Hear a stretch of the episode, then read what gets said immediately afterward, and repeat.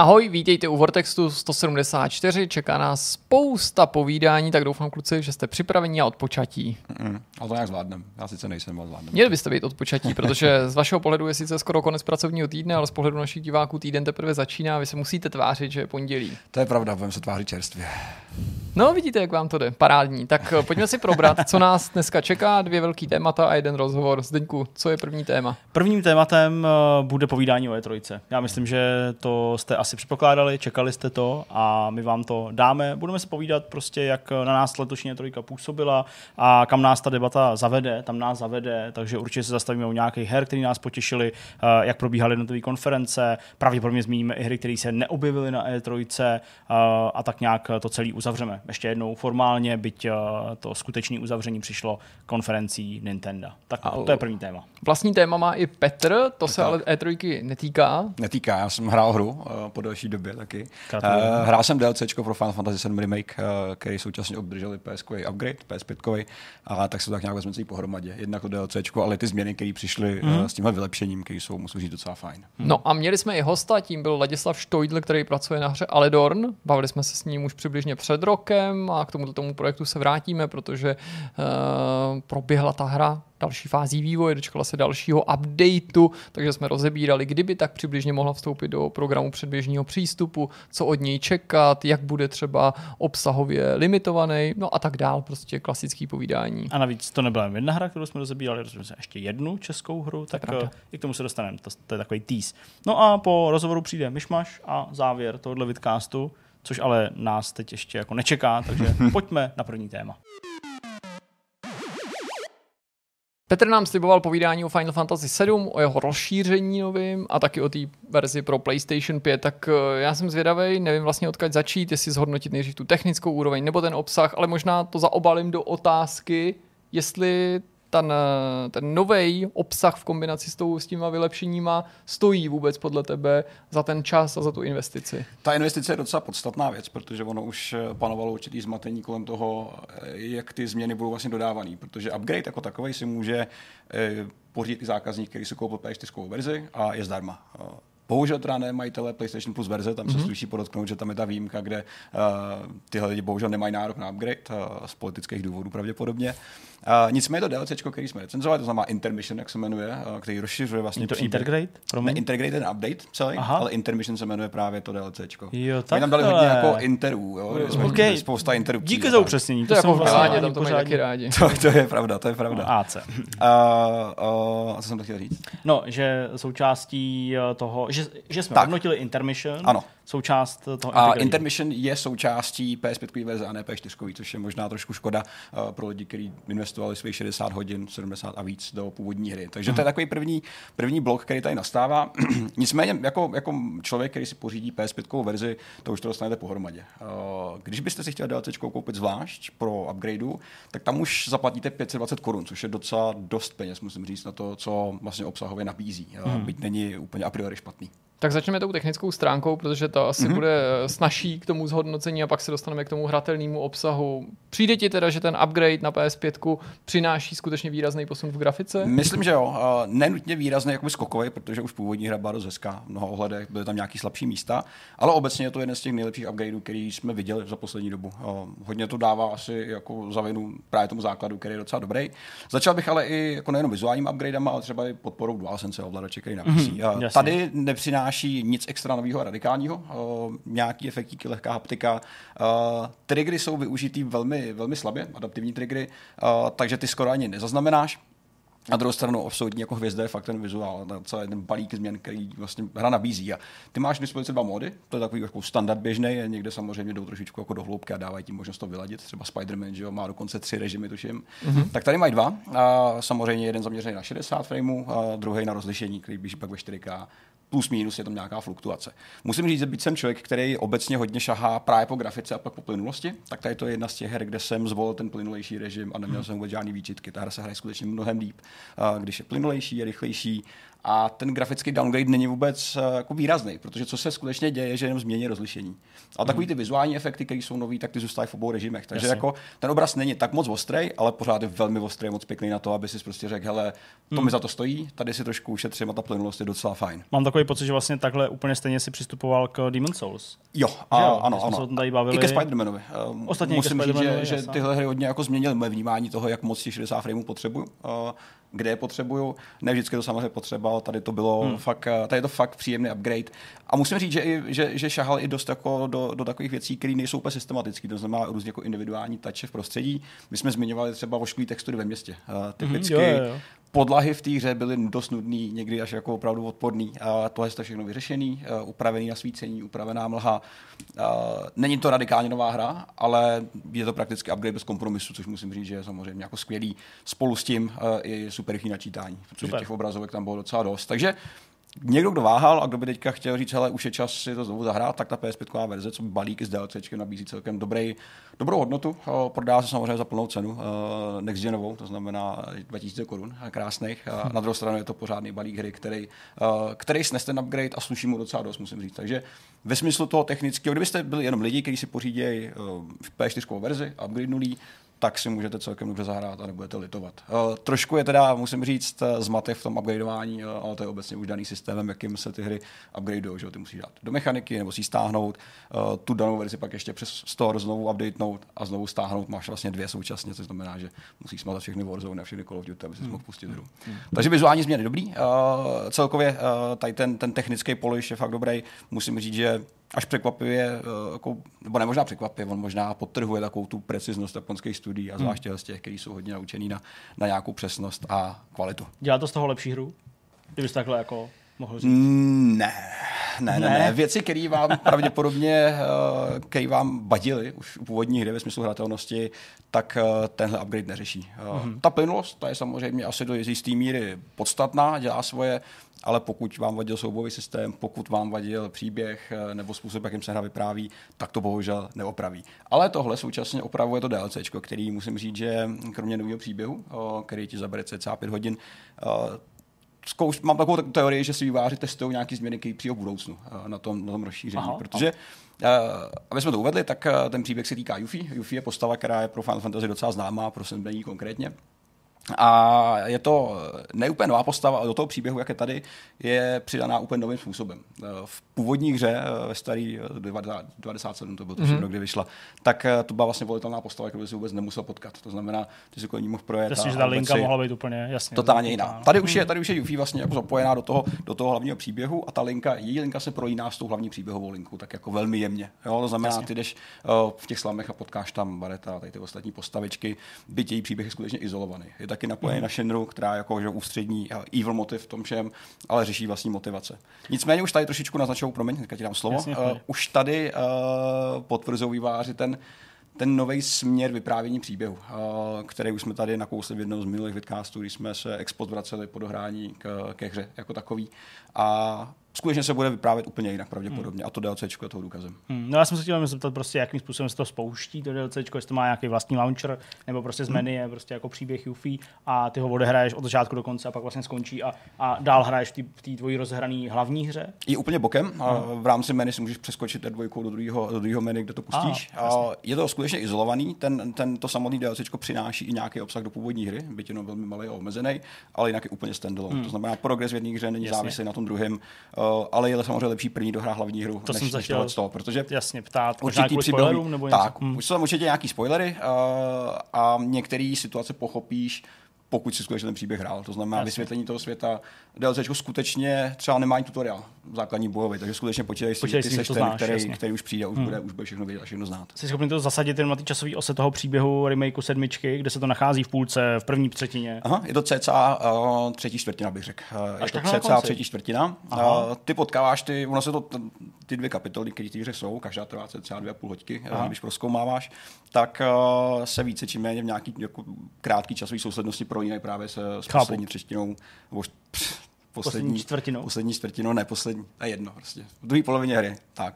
To- A uh, Současně teda jsou izolovaný. A do toho příběhu tady zapojují výváři i prvky z jiných Final Fantasy 7 her, protože ono to nebyla, to není první, že jako spin-off nebo remake, byl tady to PSP titul, ten Dirge of Cerberus tuším, kde měli vlastní příběhy, vlastní postavy. A to je všechno teďka namapovaný do jednoho univerza, což je docela jako fajn mm. vidět, že, že využili i motivy, které předtím nebyly známý originální hře, tady jsou zapojený do jedné.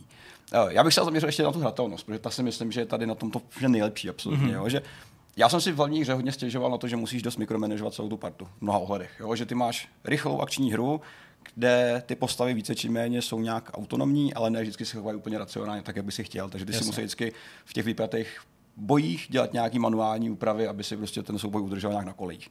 Tady ty máš dvě postavy, právě tu Yuffie, kterou hraješ, a druhou uh, Sonom se jmenuje, uh, který, který vlastně to už neovládáš. Mm-hmm. Uh, ty mu můžeš dávat jenom nějaký příkazy a používání schopností, ale ovládáš skutečně jenom tu Yuffie. To znamená, že tady odbouráváš úplně ten aspekt nějakého mikromanagementu, je tam jenom velmi lehce, aby si když tak pomohl nějakou akcí, mm-hmm. ale najednou to z toho dělá prostě mnohem zábavnější zážitek. Jo? Že tady to fungovalo, když jsi měl tahový, tahový soubojový systém, ne prostě Jasně. rychlej akčňák, který je prostě v real timeu neustále jako našponovaný. Tady to funguje mnohem líp, ty se najednou můžeš soustředit na, na, na, tu jednu akci, na tu jednu postavu a na tu druhou se můžeš s nás spolehnout. Takže i taková věc si myslím, že možná v budoucnu přijde. Uh, možná to bude řešit třeba jenom, řekněme, nějakým tweakováním umělé inteligence, ale to je ten směr, který musím říct docela fajn a vůbec mi nechybí tam možnost, nebo spíš nutnost, fakt jako do toho souboje vstupovat neustále nějakýma malýma krokama. Takže mm-hmm to je samo o sobě uh, velmi fajn skutečnost. Uh, teorie je, že si skutečně zkouší něco nového do druhého pokračování, uh, ne druhého, prvního pokračování. Prvního pokračování druhý, druhý části. Častá chyba, kterou lidi dělají, druhý pokračování ano, je uh, běžný problém. Na druhou stranu ten soubojový systém je, uh, troufám se tvrdit, ještě víc akčnější a rychlejší, než býval. Uh, skutečně teďka už máš základní Nějaký základní souboj funguje tak, že máš prostě víceméně komba na jednom tlačítku. Jo, je to připomíná to spíš hack and slash než Aha. RPG, který je poakčněný. Uh, ty aspekty tam jsou, ty si pořád můžeš samozřejmě vybírat nějaké limity a schopnosti, které jako dál a dál eh, rozvíjíš. A na druhou stranu není pro to úplně nutnost, protože to samotný, ten samotný základ, ten samotný základní útoky jsou natolik zábavný a natolik odměňující v synergii s těmi dvěma postavama, mm. že vlastně se často jako zapomínáš i používat ty speciální schopnosti. Že to tak jako tak rychlý a tak vyladěný, že si říkám, že sakra, to mi v té původní hře možná chybělo. A když jsem se vracel do původní hry, abych si vyzkoušel tu grafiku a mm-hmm. ty mechanické změny, tak jsem si říkal, sakra, to mi docela právě chybí. Jo. Dokážeš, tady to řešil rychle. Promiň, dokážeš říct, na jak dlouho tě ten příběh zaměstná přibližně? CCA 5 hodin a já jsem dvě a půl hoďky hrál každou kapitolu.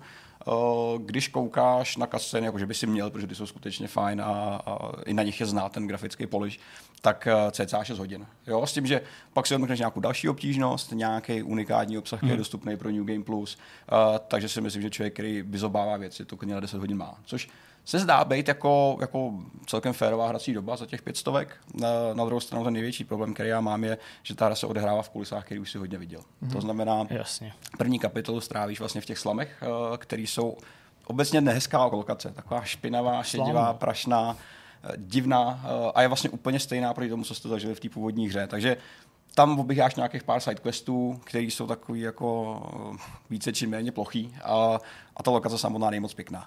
V té druhé části to už jsou unikátní lokace, už je to úplně nový místo, ale pořád se odehrává v té Shinře, v té hlavní budově, která jsou prostě jenom jako sada chodeb, a místností, které jsou jako futuristické, taky jako stříbrný a modrý. Takže jsou to všechno věci, které už si jako, který už si jako prostě viděl hmm. a už jich máš dost té hlavní hry. Takže to je, asi ten největší nějaký jako, jako problém, který s tím mám hmm. vlastně. Že nemáš pocit té novosti. Víš? Jako, že hmm. nemáš pocit, že hraješ něco skutečně nového a je to daný fakt jenom těma lokacemi, který byť eh, nacházíš nějaký nový nepřátel, ale ty jsou z velké části sdílený s původní hrou, tak je to jako rychlé vyprávění jedné postavy, kterou se snažil výváři do toho příběhu nějak narvat, aby pak dokázali s nás představit v nějaký další hmm. politický hře. Tak mi to prostě přijde. Hmm, hmm. Je to zábavný, ono se to hraje dobře, ale nebudeš cítit úplně jako tu svěže, skoro by si možná hmm. měl. Co bosové, protože to je taky důležitý, nějaký magitec tam jsou, nebo co tam je? je tam, jsou tam uh, tři příběhy bosové, Jasně. musím říct docela, docela pěkně udělaný, protože to, co že remake dělal, tak byly takový ty kasceny v rámci, v rámci boss battle, kde se ten, ten že, úvod, fight se prostě přeruší jasně. a všechno lítá, bouchá, to se tady samozřejmě děje.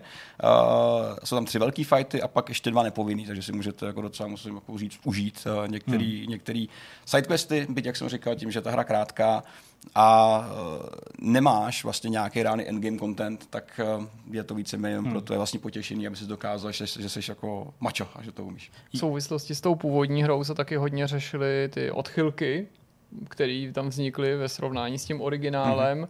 Chápu, že tady mluvit o odchylkách se může zdát zbytečný vzhledem k tomu, že se jedná o kompletně nový nějaký příběh a nový rozšíření, ale myslel si na to, nakolik se to třeba vzdaluje ještě tomu originálu, nebo představilo to pro tebe nějaký problém, nebo naopak je, si no. ocenil to rozšíření toho lóru? Tady to je úplně vlastně nový. Tady to je, tady to je scénář, který v té původní hře nebyl akcentovaný a ani nebyl naznačený, že by se stál, protože tu postavičku fakt potkáš mnohem později, anebo ani nepotkáš, když se někdy neproskoumává. Takže tady z ní udělali vlastně úplně integrální součást toho příběhu. Eh, ne ještě asi úplně ve vztahu k té hlavní partě, ale ve vztahu k tomu, co se děje v rámci toho všeho.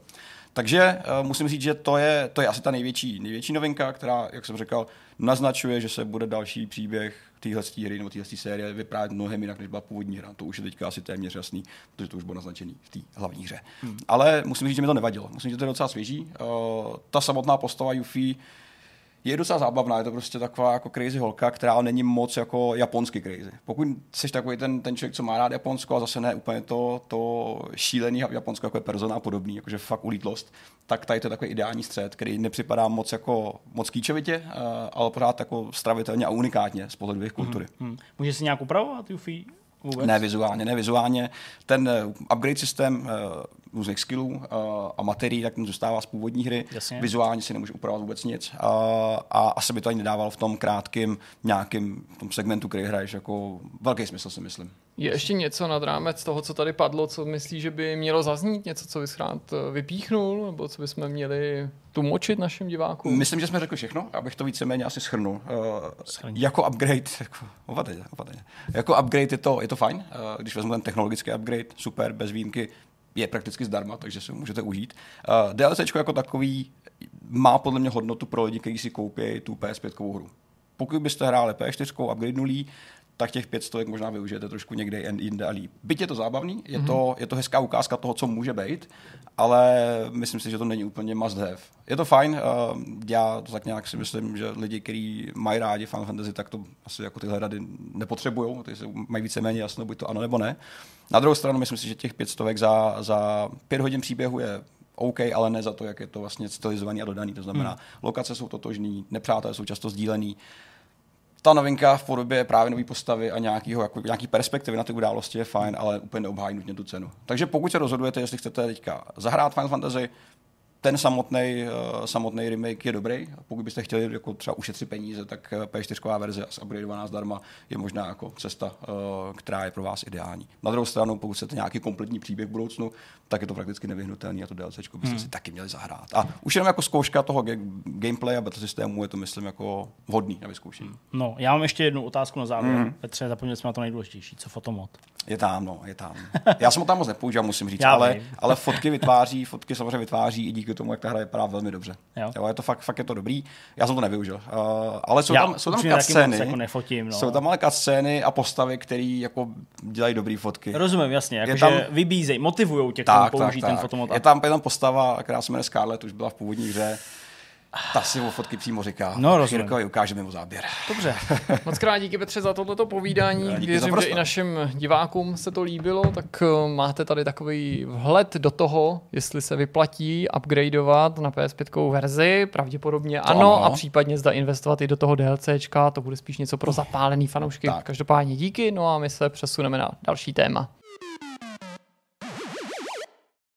Druhým tématu se podíváme na E3, a respektive na její závěr a plynutí a vlastně shrneme si nejen naše dojmy, ale i mám ty vaše dojmy, mě teďka zajímají nejvíc, musím říct, protože já mám nějaký dojmy, který jsem střebal, ale velmi, velmi povrchní jako diváka. Vy jste tentokrát zažili E3 z trošku jiného úhlu a z jiné perspektivy oproti minulým letům, že jo? teďka hmm.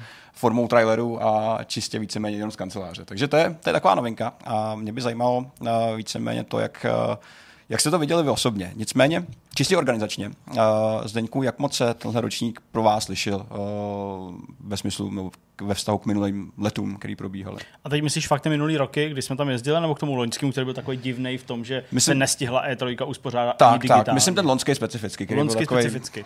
No tak loňský, my jsme to říkali na začátku, v podstatě ještě předtím, než letošní E3 vůbec začala, že byl takový hodně roztažený do šířky, ve hmm. smyslu toho, že se odehrával skrz eh, Summer Game Fest a různý vlastní konference jednotlivých vydavatelů dost dlouho, že to probíhalo měsíc, možná měsíc a kus a neustále to chodilo a tak jako plynule to přešlo do období Gamescomu, kde i na Gamescomu, ať teď nemyslím pouze Opening Night Live Jeffa Keelyho, ale další nějaké konference byly a další nějaké ukázky těch her, takže uh, loni to bylo fakt takový jako dlouhý, uh, a v podstatě neorganizovaný tou ESO vůbec, která od toho dala ruce pryč, nestihla to z nejrůznějších důvodů. Takže ten letošní ročník byl rozhodně kompaktnější a měl nějaký zase řád. Měl zase prostě nějaký vymezený blok v tom kalendáři, v rámci kterého jsme očekávali, že se stane to nejdůležitější a tak to vlastně proběhlo, protože mm-hmm. teď už žádné konference nejsou. Nepočítám-li samozřejmě takový jako ojedinělý ještě kousky, které se uh, teďka v režii nějakých vydavatelů objevují, uh, ale které už nejsou takovou tou formou toho představování těch her, ve smyslu ukážeme vám trailer a hra vyjde tolikátý, tolikátý a teď vám ukážeme další trailer trailer, ale už to jsou spíš takové jako hluboký uh, prezentace hmm. těch jednotlivých titulů, detaily a podobně. A vlastně ty další konference, které přijdou, tak přijde EA Play, to je věc, na kterou se těšíme, je tam i na Conconnect, eh, ten je taky trochu odsunutý dál. Takže uh, i přesto, že tam nějaký ještě jsou, tak mi přišlo, že to bylo letos fakt takový nadupanější, kompaktnější, srazený prostě do relativně několika málo dní, mm-hmm. během kterých se odehrálo všechno podstatný a teď už to v zásadě není. Mm-hmm. Tak to je můj takový pocit. My jsme nakousli před uh, natáčením i, i vaše jako pracovní dojmy z toho, jak to celé probíhalo, že, že jste měli, jako Jirka zmiňoval pocit, že to bylo až jako nebývalo pod kontrolou uh, ve smyslu toho obsahu a množství a vy jste toho vydali hrozně moc. Já jsem samozřejmě čekoval z dálky, jsem dělal jako mentální podporu a myslel jsem u toho na vás, když jste streamovali, já jsem to naspal, protože bylo pozdě. Tak uh, jak byste to shrnul, Jirko, tenhle ten, tenhle ten rok? Asi, že se to zvládnou dalo dobře. Samozřejmě vždycky člověk může přidat, ale už mnoho let jsem v období E3, někdy v průběhu toho června, připravený na mnohem větší vypětí, aby ses dostal do stavu, ve kterém máš pocit, že ten obsah, který nabízíš, ať už na webu nebo ve videu, je důstojný nebo je dostatečný. Vždycky můžeš přidat, vždycky můžeš ještě ukrouhnout z toho svého volného času a vždycky se během E3 pracuje nad rámec normálu mm. a já bych řekl, že kolikrát pracujeme nad, nad rámec normálu i mimo E3 a záleží jenom, jak moc si necháš teda tu práci vstoupit do toho volného času, kolik volného času se připravíš. A subjektivně bych řekl, že v některých uplynulých letech jsme museli obětovat mnohem víc, aby jsme se dostali do, ne třeba na stejné množství obsahu, ale do situace, ve které můžeš říct ten obsah, který tam je připravený, ať v takové či oné podobě, je dostatečně reprezentativní nebo jako správně pokrývá to, co se uh-huh. za uplynulý den stalo. To bylo dobrý, že se to dalo zvládnout, přestože tam došlo k určitý konsolidaci, která zase znamená z druhé strany nahuštění toho obsahu. Ale mě to nahuštění toho obsahu do toho období přibližně sedmi dní přijde správný, protože jsme se tím alespoň částečně přiblížili té ideje ať už tomu v budoucnu budeme říkat E3, nebo E3 se úplně relativizuje, zmizí, nahradí třeba Summer Game Fest, nebo to budeme nazývat jinak, tak prostě je tu, a myslím si, že by bude a vždycky by měla být nějaká zastřešující organizace mm-hmm. nebo zastřešující podnik, ke kterému se ty ostatní připojují. Buď formálně, tím, že skutečně řeknou, my jsme součástí té akce, jako když se přihlašují ty firmy k E3, i letos to tak platilo, ačkoliv ten ročník byl nestandardní, anebo neformálně. Letos je trochu škoda, že některé ty společnosti se nepřipojili ani neformálně v tom období, to se týká toho Nakonu, Anapurny nebo EA Play Live. Myslím si, že dojem hráčů z té akce a z toho celého týdne by byl ještě zajímavější nebo ještě lepší, kdyby tyhle společnosti by třeba nebyly součástí E3 jako hmm. takový, ani třeba Summer Game Festu na druhé straně, ale řekli, ty naše akce přijdou taky v tomto období, ale nám by to přirozeně na druhé straně přineslo určitě hmm. víc práce. Skutečnost, že to není roztažený přes několik měsíců, je rozhodně chválihodná. Na druhé straně je pořád vidět, že řada těch společností se učí, jak nakládat s tím novým formátem i s tou svobodou, dělat ty akce třeba uh, po svý vlastní ose Některým těm společnostem to jednoznačně prospělo, nebo se to tak alespoň zdá, protože dokážou ty novinky dostatečně atraktivní formou odprezentovat sami. Jiným společnostem se to může částečně až vymstít. Jo?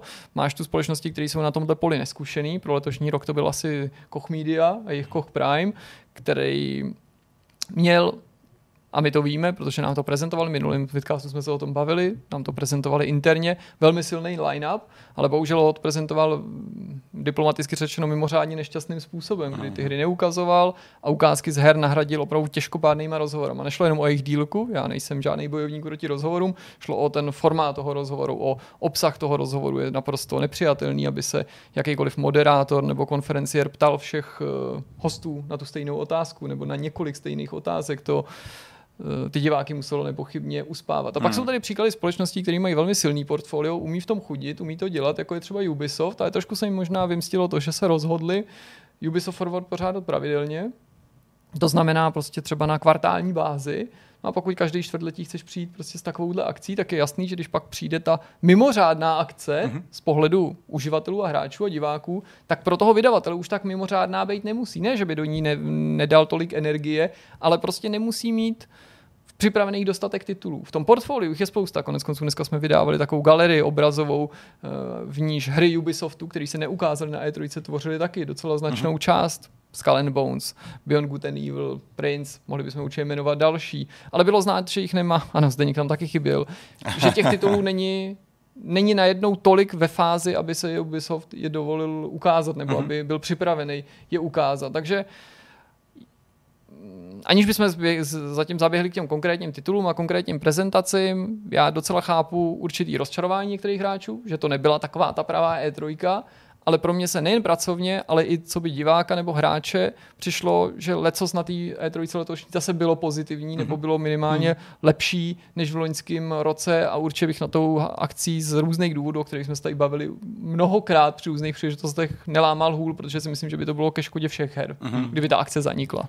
Jak jsi vnímal ty, Petře, co by divák? Hele, divácky, já jsem z té druhé fáze uh, nějakých výstav sledoval Ubisoft, sledoval jsem uh, Microsoft, potažmo Bethesdu a sledoval jsem Square Enix, uh, který, se, který byl uh, OK. Nicméně ten Ubisoft ještě, ještě jako naznačil, že ten mě vlastně vyhovoval ze všeho nejméně, musím říct. Mm. Je, uh, nehodnotím hry, už sám si uvědomuji, že spousta těch her skutečně není cílená na mě. Já nejsem ta cílovka, která by to musela, musela pojmout, ale spousta těch oznámení byla že jo, vlastně způsobená nebo předaná stylem, eh, tady je nějaká jako popová figura, která přijde a ukáže mi vlastně hru, kterou já bych měl chtít a měl bych ji znát. Hmm. Uh, menší část pak probíhala vlastně oznámením nebo odhalením té samotné hry, tak to je možná trošku jako formát, který mi nesednul. Nicméně jako, jako divák eh, potvrdím to, co jsi říkal ty Zdeňku i ty Jirko ohledně té kompaktnosti. Mně, mně, se prostě líbí, že to bylo podle mě i celkem mnohem transparentnější komunikovaný, kdy co bude, a skoro co tam bude. Samozřejmě nechci říkat, že bychom se připravili o překvapení, ale mám pocit, že tenhle rok eh, byl asi nejjasněji vykomunikovaný, nejenom teda celý ten žebříček toho, co se bude odehrávat a kdy hmm. se to bude odehrávat, ale že už jsme i dlouho dopředu věděli, cca, co se bude ukazovat. Byť samozřejmě jako novinky došlo, ale mám pocit, že už jsem přišel trošku jako připravený a nemyslím si, že to je špatně. Naopak, myslím, že se pro mě bylo snažší připravit na to, co přijde a tak nějak se to vlastně jako užít, jako hmm. divácky v podstatě. Tohle to byl docela důležitý aspekt, já myslím, že to vychází z toho, že v minulosti, v nedávné minulosti došlo mnohokrát na určitý zkreslení toho očekávání ze hmm. strany fanoušků, hráčů, diváků a ze strany toho, co ve skutečnosti pak eh, ten prezentující uh, subjekt ukázal. A je vidět, že ty společnosti, některý sice pozdě, ale přeci řeknou a nastaví to očekávání správně. Nenutně, že by řekli, vyjmenujeme nebo ukážeme vám hru A, B, C, D, mm. ale řeknou, tady nebudou žádný herní oznámení, tady bude jenom prezentace jedné hry, mm-hmm. tohle bude standardní konference, čekejte 45 minut samých her a žádný hardware třeba. To se mi vlastně líbí. Updaty na nebo jenom updaty. Nebo updaty. Mm-hmm. To se mi líbí a vlastně jsem rád, že to dělají a doufám, že v tom budou pokračovat, protože i to naše očekávání nebo naše příprava v tomhle ohledu, protože my informace o těch eh, prezentacích dopředu nemáme. Koch eh, byl opravdu výjimkou toho, že jsme de facto viděli eh, ty hry a určitý formát té prezentace ještě předtím, než vůbec byla odvysílaná veřejně. To se nestává a nebude se to stávat u těch velkých společností už tuplem ne. Takže mně se to líbí, jsem za to rád a je to férový vůči těm divákům mm-hmm. a vůči novinářům, kteří to zpracovávají. Takže to je určitě něco, co se mně líbilo. Z druhé strany ještě jen bych chtěl navázat na Jirku. Uh, té práce nebylo mnoho. To jako fakt ne ve smyslu toho, že bychom, že bychom prostě eh, tady lezli po stropě, to vůbec. Ale já jsem pocitoval upřímně, že v tom jako dění přímo v té v tý, uh, Americe nebo prostě v místě konání toho, mm-hmm. je uh, pro mě mnohem příjemnější a mnohem přijatelnější forma, jak to zpracovávat. A pevně doufám, že se to prostě vrátí. Mm-hmm. Já neříkám, že za rok, možná se to nevrátí nikdy, ale to, co ty jsi tady zmiňoval na začátku, že vlastně pro nás to bylo sedět v kanceláři, koukat na trailery, hmm. koukat na, uh, na nějaký uh, konference, tak to vlastně pro mě jako uh, nenastartovalo takový to, ty teď je E3 prostě hmm. a teď jako, jo, jako jedeme a teď prostě ty tady a prostě tady a tamhle dojmy a, tady, a chyběl mi vlastně hmm. uh, ten fyzický dotek s těma hrama a nasátí té atmosféry jako tváří v tvář, že to řeknu takhle zletně, tak to ve mně jako opravdu zůstává z té letošní E3. Loni jsem tak nevnímal, protože vlastně žádná E3 nebyla. Mm-hmm. Tak jsem si říkal, jo, no tak jsou nějaké konference, tak prostě jedou konference. Ale letos jsem fakt jsem si říkal, tyjo, jaký by to bylo, kdybychom tam mohli být a nejenom ty hry hrát, ale prostě být v takovém tom jako fakt módu. Mm-hmm. Tak to je něco, co jako subjektivně mě možná jako chybělo, nebo co jsem postrádal letos. Já, já mám pocit, že to... Povídej. Pokračuj, pokračuj, pokračuj. Ne, já, si, já jsem chtěl jenom říct, že mám pocit, že to trochu souvisí s obsahem těch konferencí, že tak, kdyby všechny konference vypadaly třeba jako akce Microsoftu, tak by nemuselo vždycky tolik záležet na místě, odkud to děláš, aby to neznělo nějak elitářsky, jakože když nejsi v LA, tak si E3 nemůžeš užít, tak mám pocit, že kdyby ten line-up no, byl ještě silnější, tak by se dostavil i takový ten pocit té euforie nebo toho adrenalinu, mm. který znamená, že se s tím pojí třeba mnohem víc práce, mnohem větší úsilí, mnohem větší vyčerpání, ale ty baterky ti dobí právě ta skutečnost, že se pořád něco děje asi v takovém laufu, když skončí konference, jako je PC Gaming Show.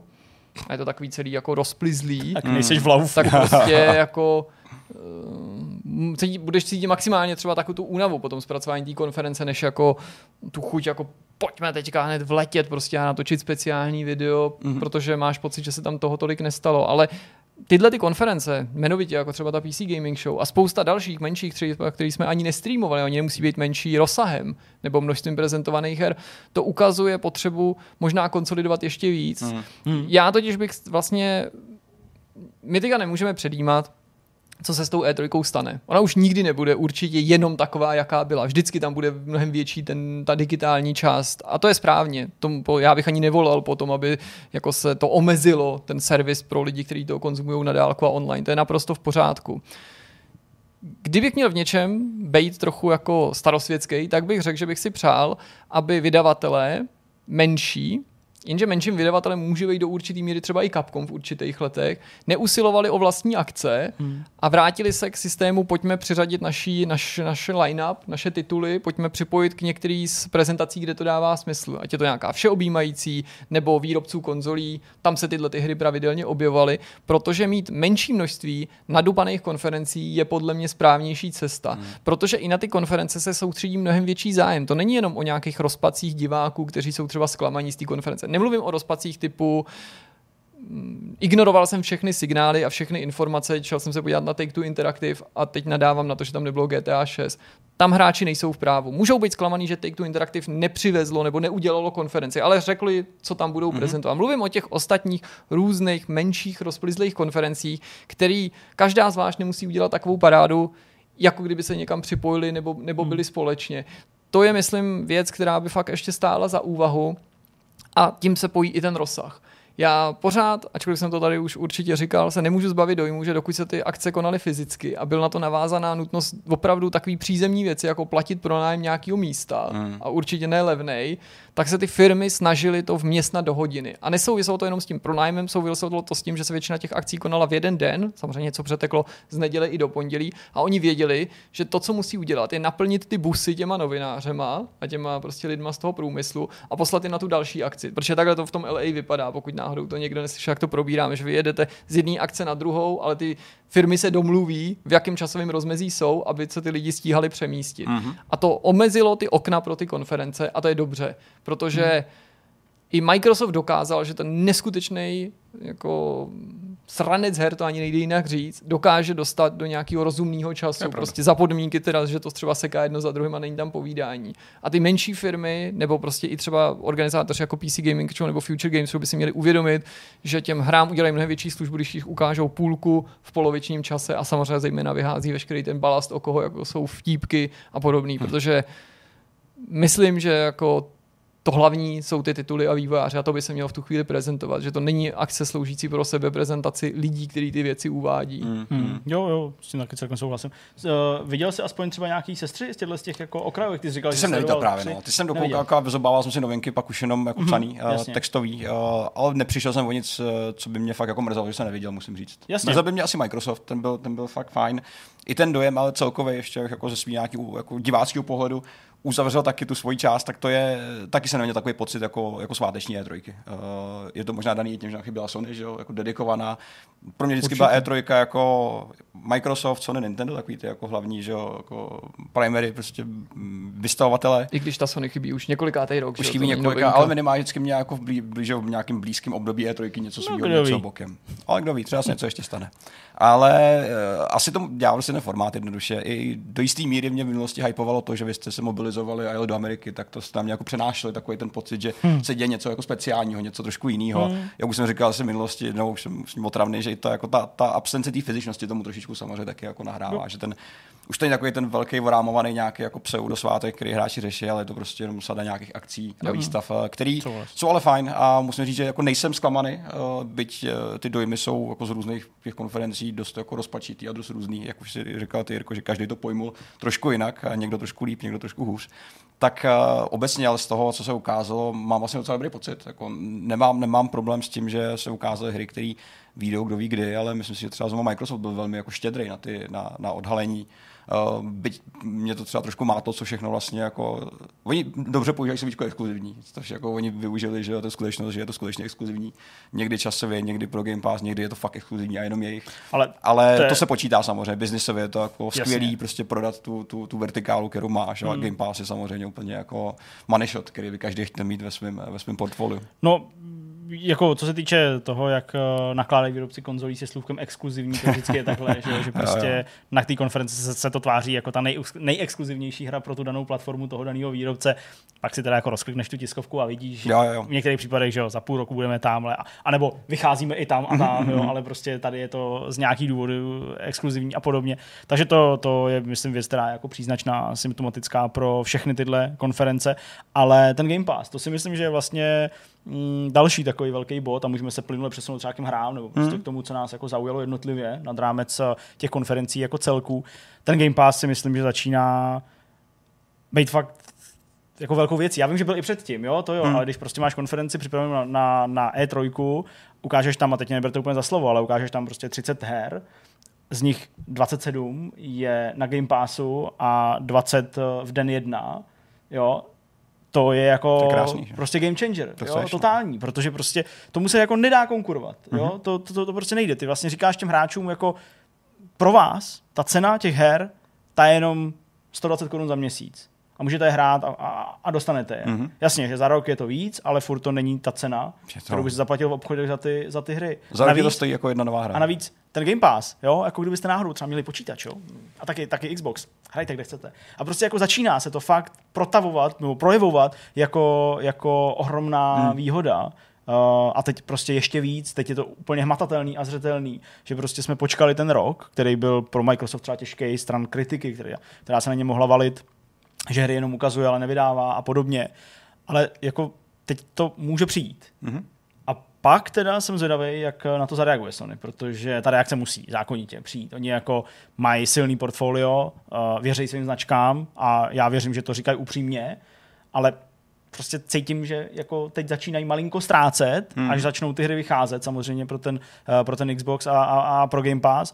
A to je pro mě jako hrozně zrušující představa, co vlastně přijde. Hmm. Já si asi nemyslím, že ztrácí, protože hmm. bych spíš řekl, že Microsoft dorovnal a že hmm. ta... Mm, a teď nechci porovnávat Game Pass, jo, nemyslím jako Game Pass je výhoda sama o sobě, to vůbec neignoruju a není to ani žádný stranění Sony. Spíš tím chci říct, že k tomu, aby jsme dokázali si udělat lepší obrázek o tom, jak ty síly jsou momentálně rozvržený, nám bohužel chybí ta skutečnost, že Microsoft měl úplně fantastickou, famózní tiskovku, minimálně v kontextu toho letošního roku, která se zdaleka nejvíc přiblížila tradičním, tradičním konferencím a tradičním prostě veletrhům, ať už se konají kdekoliv. Dokonce bych zašel tak daleko, že bych řekl, i když to samozřejmě závisí na individuálních titulech a našich preferencí, vkusu, ale co se týče množství, anebo minimálně takový jako prozaického, ne, nesubjektivního označení počet AAA titulů a ve smyslu studií, takže to byla jedna z nejlepších konferencí v jeho historii, která, na který se přitom neměl prezentovat hardware, to znamená mhm. nová konzole třeba. A právě proto, co jsem řekl, mě mrzí, že tu nebyl ten protipol v podobě hmm. té Sony. Samozřejmě Jasně. figurovaly ty, ty další firmy, já nechci omezit to soupeření a symbolický na Microsoft a Sony,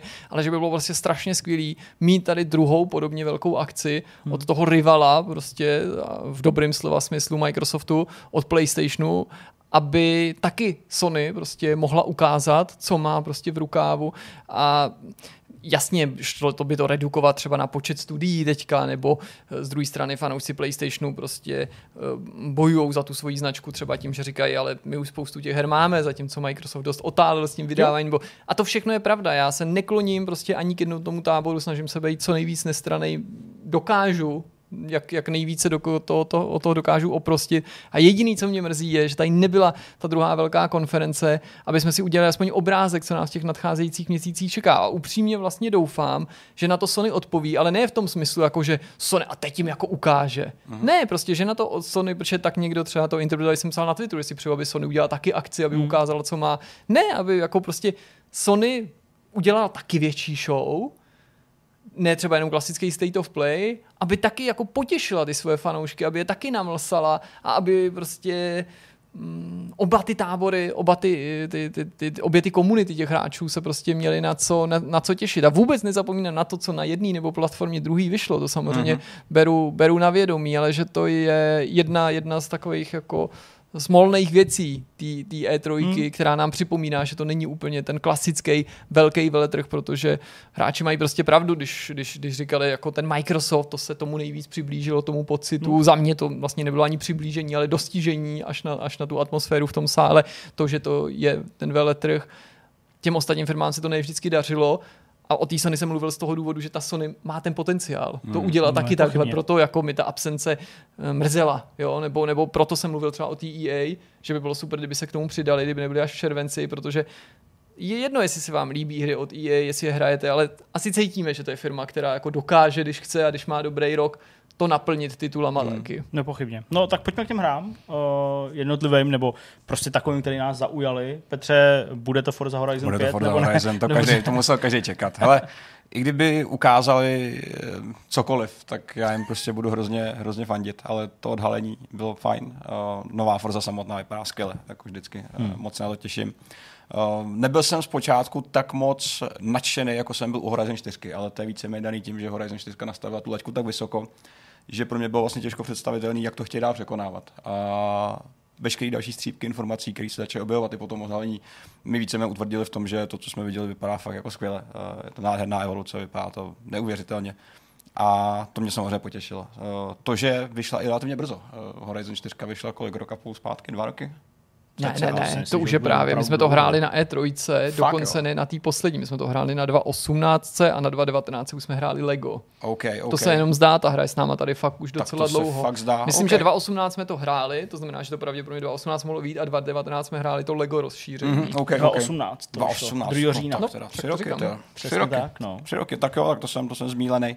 Trošku škoda, že se neobjevila Motorsport, eh, která si myslím, že by taky už mohla, jako, mohla být chtít vidět, eh, ale... To je asi možná ten důvod. No. Asi jo, no, že to tak naznačovali, že prostě se zničí ten cyklus mhm. střídání mm-hmm. a právě protože se ta velká Forza tolik jako asi nestíhá, tak... Eh, ono už právě otázka, která Forza je ta velká v této chvíli, no. Já mám pocit, že Horizon už je ta, která drží mm. otěže a Motorsport už je ta, která jako, jako dohání, no. Ale... Duchovně pořád Motorsport Asi jako je, jak je to, je to OG, no, takže, ale, ale, ale, je fakt, že to, co ten, tu laťku, kterou nastavili, uh, Playground, uh, tak to je fakt vysoko, no. na, to se, na, to se, hmm. na to se těším. Uh, co se mi líbilo, ale i jako celkově takový leitmotiv celý té Microsoftí uh, konference, taky právě ten Game Pass, ale hlavně to, jaký smysl začne dávat s ostatníma produktama. Hmm. Game Pass spojený s xCloudem, který bys teoreticky mohl mít na všech možných zařízeních, Což se stane, je, což se stane už. to je úplně jako skvělá myšlenka. A neberu to, že jasně je to streamování, je závislý na infrastruktuře internetu, bla, bla, bla, ale v nějakých rozumných podmínkách si ty hry musíme jako být schopni zahrát trošku jako v pohodě, i jako s průměrným internetem, třeba i evropským průměrným internetem, který je vlastně docela v pohodě pořád.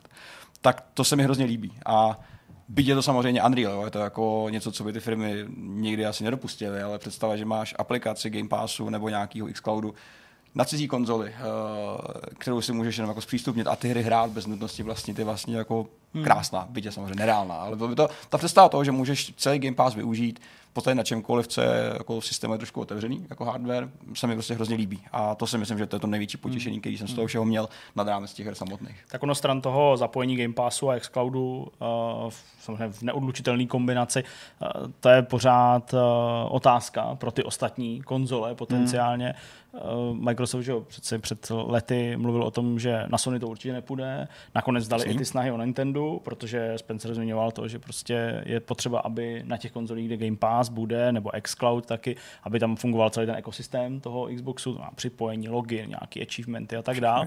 Uh, tak ale teď třeba zase, když se na to ptali po nějaký době m, mm, lidí z Microsoftu, nenutně Phila Spencera, uh, dotaz zda ještě pořád třeba mm, neuvažují nad tím, že by to na tom Switchi zkusili, tak uh, odpověď byla, že to nechtějí komentovat, že vlastně nebyla zamítavá, Aha, okay. jo, což jako může i nemusí něco znamenat, já tam se nechci úplně zbytečně točit, ale uh, kdo ví, každopádně mm, ten jejich plán, uh, který byl teda komunikovaný, myslím, ještě před E3, a to tedy uh, spolupracovat s výrobcem televizí, mm-hmm. jmenovitě byl zatím zmíněný pouze Samsung, ale i to je hodně, uh, tedy dodat do televizí nativně aplikaci, která by vlastně ti spustila xCloud s přístupem na Game Pass, kam by se zalogoval, měl bys tam své prostředí ano, ano. a tam si hrál a ta televize sama uměla Bluetoothem připojit prostě ovladač nebo něco takového. Případně by si skoupil dongle s HDMIčkem a ten by to měl všechno v sobě. To mi přijde jako, jako super věc pro spoustu lidí. Hmm. Ale myslím si, že pokud se tohle stane, tak ačkoliv Phil Spencer říká, vždycky budeme mít potřebu mít konzoli, Jasně. mít vlastní zařízení, tak si ale vlastně myslím, že pokud se jim podaří ten plán s televizema, a ne třeba jenom se, Samsungem, ale i s dalšíma, mm-hmm. zase neříkám nutně ze Sony, ale prostě s dalšíma, tak uh, že jsou o krok blíž k tomu ty konzole prostě nemít. Jo? Jako já vím, že je to vzdálená vize a, a že to třeba hráči nechtějí. A já ani sám bych to v tuhle chvíli rozhodně mm. nechtěl, protože prostě moje zkušenosti se streamovaným hraním nejsou takový, abych je dokázal porovnat s Jasně. hraním na zařízení, který mám přímo doma ale vlastně mi přijde, že to k tomu jako fakt asi začíná zpět a v mojí hlavě se to začíná obracet v tom, že začínám tomu věřit, že se to tak stane tak jo, tak, za no. pár let. Takže kdo ví, jak to vlastně celý bude. Ale uh, já jsem chtěl ještě navázat na tu, na tu Forzu Horizon, uh, která mě teda vyrazila dech už jenom, když jsme sledovali ten restream, nebo respektive stream prostě Microsoftu v malém bitrateu, mm-hmm. uh, protože to zpracování té přírody je jako dechberoucí. To je yeah. prostě něco, co je tak realistický, že jsem nedokázal uvěřit některým záběrům, že nejsou ze hry, uh, tedy že jsou ze hry a že nejsou ze skutečnosti.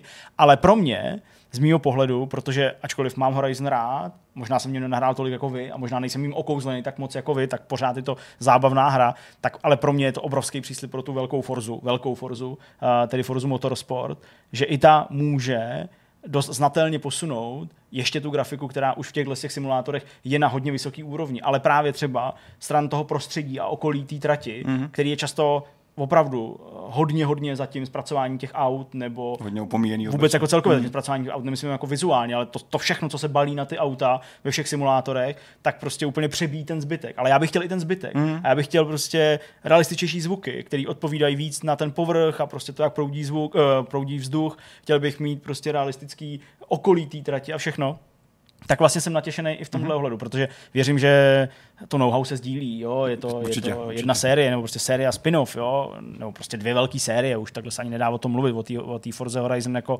jako o spin-offu. Takže to je pro mě vlastně mm. obrovský příslip. A ještě než dám slovo Jirkovi, tak je to ten Flight Simulator. I když tak poběží ten, ve 30 FPS, tak uh, poběží prostě plynulejš než na jakýchkoliv počítačích, který prostě lidi obyt, tak jako obecně mají doma.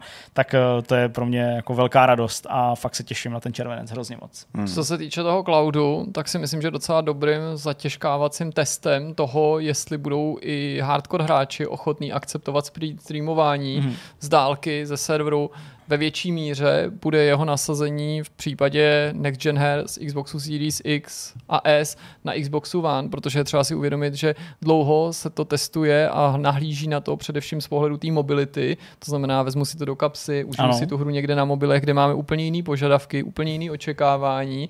Neříkám, že oslovujeme jiný hráče, ale často to bude člověk, který hraje normálně na nejvýkonnějším Xboxu třeba týdaný doby a na v kapse pak na mobilu snese nějaký kompromis, třeba ani nevyžaduje ten gamepad u her, který ho jako nepotřebují mít nutně hmm. a bere to jako nějakou rozšiřující službu. To, jestli to bude schopný skutečně konkurovat takovému tomu jako hardware-based hraní, ukáže právě třeba tahle ta situace první. Hmm. Jestli to přesvědčí některý majitele Xboxu One, že nemusí pořád ještě investovat a že by jim tohle to stačilo. Já sám tedy toho taky nejsem velkým příznivcem, ale vlastně z toho nemám ani velkou obavu. Myslím si tedy jako ne, že bych nebyl příznivcem toho, že ta služba tady existuje. Ta samozřejmě ať existuje jako volitelná, ale uh, nejsem příznivcem myšlenky, že by to mělo vytlačit klasický konzole, ale zároveň musím říct, že já z toho vůbec neobávám. Já si totiž myslím, že pro giganty typu Microsoft nebo Sony, mm-hmm. Sony že jo, ani nemá teďka plnohodnotně k tomu ekvivalent, nebo PlayStation Now je teďka trošičku jinde jako služba, ale zejména pro ten Microsoft jako vlastně nebude problém jednou za pět, sedm, osm let vyrobit tu konzoli. Hmm. Jo, já si vlastně si myslím, že ji vždycky vyrobí, protože stejně z nějakého hardwareu to poběží a tak dále. I kdyby to mělo být víc a víc PC očesaný operační systém zabalený do nějaký krabice, takže si myslím, že my puristi tu konzoli prostě dostaneme, protože jenom za tu dobu, co hrajeme se o konci konzolí mluvilo tolikrát, mm, že prostě absolutně na žádný konec konzolí nevěřím. No a co se týče té tý Forzy, tady si neodpustím taky aspoň krátkou poznámku. Častokrát hráči říkají, a já i jako chápu proč, taky mě někdy ten pocit přepadá, že s ohledem na to, jak ten vývoj těch videoher pokračuje a té grafiky a že už nás mm, není tak snadný ohromit jako hráče obecně, nemyslím nás jako novináře, všechny hráče, že je pro nás jako najednou svátkem, když jako o nějaký hře řekneme, to je fakt ten next gen. Spousta škarohlídů to fakt až přehání a říká, tady žádná hra není next gen a nic toho, kde je ten next gen, to, to s tím teda se nestotožňuju. Ale taky se rád nechám okouzlit. A tohle pro mě je absolutní next gen. Next gen takovej, že, ta Forza Horizon, hmm. že úplně kašlu na to, je prostě, že ray tracing je jenom třeba ve Vistě, hmm. jo, nebo prostě na to, jestli to poběží ve 30 a v nějakém rozlišení a v 60 a v nějakým komp- ne, prostě jako kašlu chvíli na to, jako jakýma číslem je to vyjádření, prostě koukám se na ten obraz a z toho to vstřebávám mm-hmm. a i když je jenom streamovaný nebo něco, pro mě jediná jako nejvýraznější věm, který z toho zůstal, bylo, že mě překvapilo, jak dobře to vypadá. Já mm. jsem nečekal od Forza Horizon nic menšího než perfektní grafiku mm. a pokrok jakýho jsou schopný právě hmm. Playground dosáhnout. A ten výsledek předčil moje, jako ne očekávání, ale mý představy. Já jsem si nemyslel, že tohle uvidím letos na zá- v nějaký závodní hře. To, že to je open world a tedy to je absolutně mimo mý chápání. Hmm. A je to přesně ten stejný pocit, jako to bylo na tom Xboxu One, kdy vždycky vyšel ten díl a prostě jsme jako nechápali, jak to můžou dělat. Tak samozřejmě pořád to nakonec může být blbá hra, jakože si to nemyslím, to myslím si, že s tím si to neskazí, ale technicky mi to přijde jako neuvěřitelný hmm. a strašně se na to těším, až to dostaneme do rukou. Hmm, hrozně moc. No a když odhledneme od Microsoftu, který byl samozřejmě plný zajímavých her, mohli bychom tady rozebírat a Stalker a samozřejmě jako spoustu titulů, které se tady prostě objevili, tak uh, máte tam něco, co vás zaujalo i nad rámec tohohle? Ještě jo, ještě jo, byl to Avatar u Ubisoftu. A ne kvůli hře, Avatar jako značka nebo jako film vlastně přišli i ta hra, která vyšla spolu s tím jako vlastně hloupý. Takže já nejsem úplně, úplně jako okouzlený tou hrou. Nemáš nejsem... doma nějakou modrou figurku? Okay, když se barvím modře, když jdu, když jdu spát. Ale, ale ten engine, eh, nový engine, který by mohl být jako příslip eh, budoucnosti Ubisoftí her, který mi jako vypadal velmi hezky. A no. pokud by byl, jako řekněme, zdrojem pro další open worldy, který dělají jako Far Cry a Division a vlastně všechno, co dělá Ubisoft, eh, tak by to mohlo být celkem fajn. Ale ono v skutečnosti dělají uh, Division, tenhle ten engine. Snowdrop je... Ano, to původní engine, ale ta, Division. Podle všeho je to jako velmi upravený a velmi nový. Takže jo. to je to, co se mi líbí. To, není, není to úplně nový engine, to ne, jasně, to ne, jasně. to ne. Ale to, jak vypadal, jak se prezentoval Avatar hmm. skrz něj, mi přijde, mi přijde moc, moc jo. hezký já vlastně jako nechci být za nějakého škarohlída, jo? někoho, kdo tady prostě teďka ne, ne, ne, bude takhle něco jako říkat, jo. Ale tyjo, já vlastně uh, jsem, já jsem se koukal samozřejmě na tu ukázku i ve 4K, tak jak je to prezentovaný přímo na tom kanálu, a mě to teda jako vlastně v tomhle ohledu zas až tolik neohromilo. Možná jako, mě, že... to, mě to neohromí jako asi samo o sobě, ale když si představíš, jak by mohly jejich aktuální hry vypadat na tomhle, Jasně. tak tam je to dává větší. Ale z té Forzy jsem byl jako odvařený mnohem víc. To já taky. Ale chápu, že to je jako jiný typ hry, jo. To jako nejsem, to taky. není mi deset, jo. Ale vlastně mi to nepřišlo zas až tak fantastický, mm-hmm.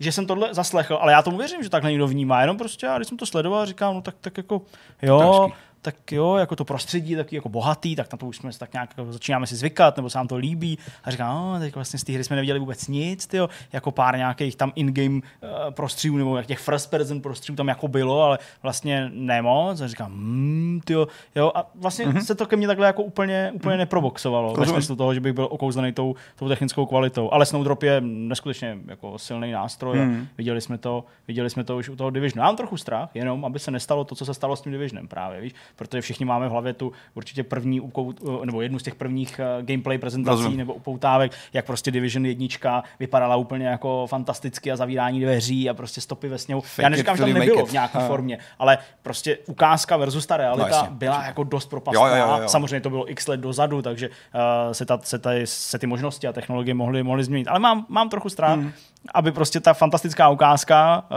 Avatara se nepřetavila prostě v něco, co něco jako, jako tak fantastický nebude. Ale tady nehodnotím hru, že jo? Tak, tady jasně. nehodnotím prostě to, jak se to hraje, jaký to má příběh, jakou to má hratelnost, jakou to má ovládání, jenom se bavím čistě o tom. Ještě budu naivně doufat v dobrý, dobrý zítky, tak jo, no třeba tak nebudou Já nechci právě znít, jako, že jim to nezní, nepřeju, to jsou realistické nebo, nebo prostě jenom jako, že mě to tak úplně hmm. nevzalo. Mě velmi zaujaly ty strážci galaxie, no, přestože nevypadají. Eh, podle spousty, spousty hráčů bohvěčo.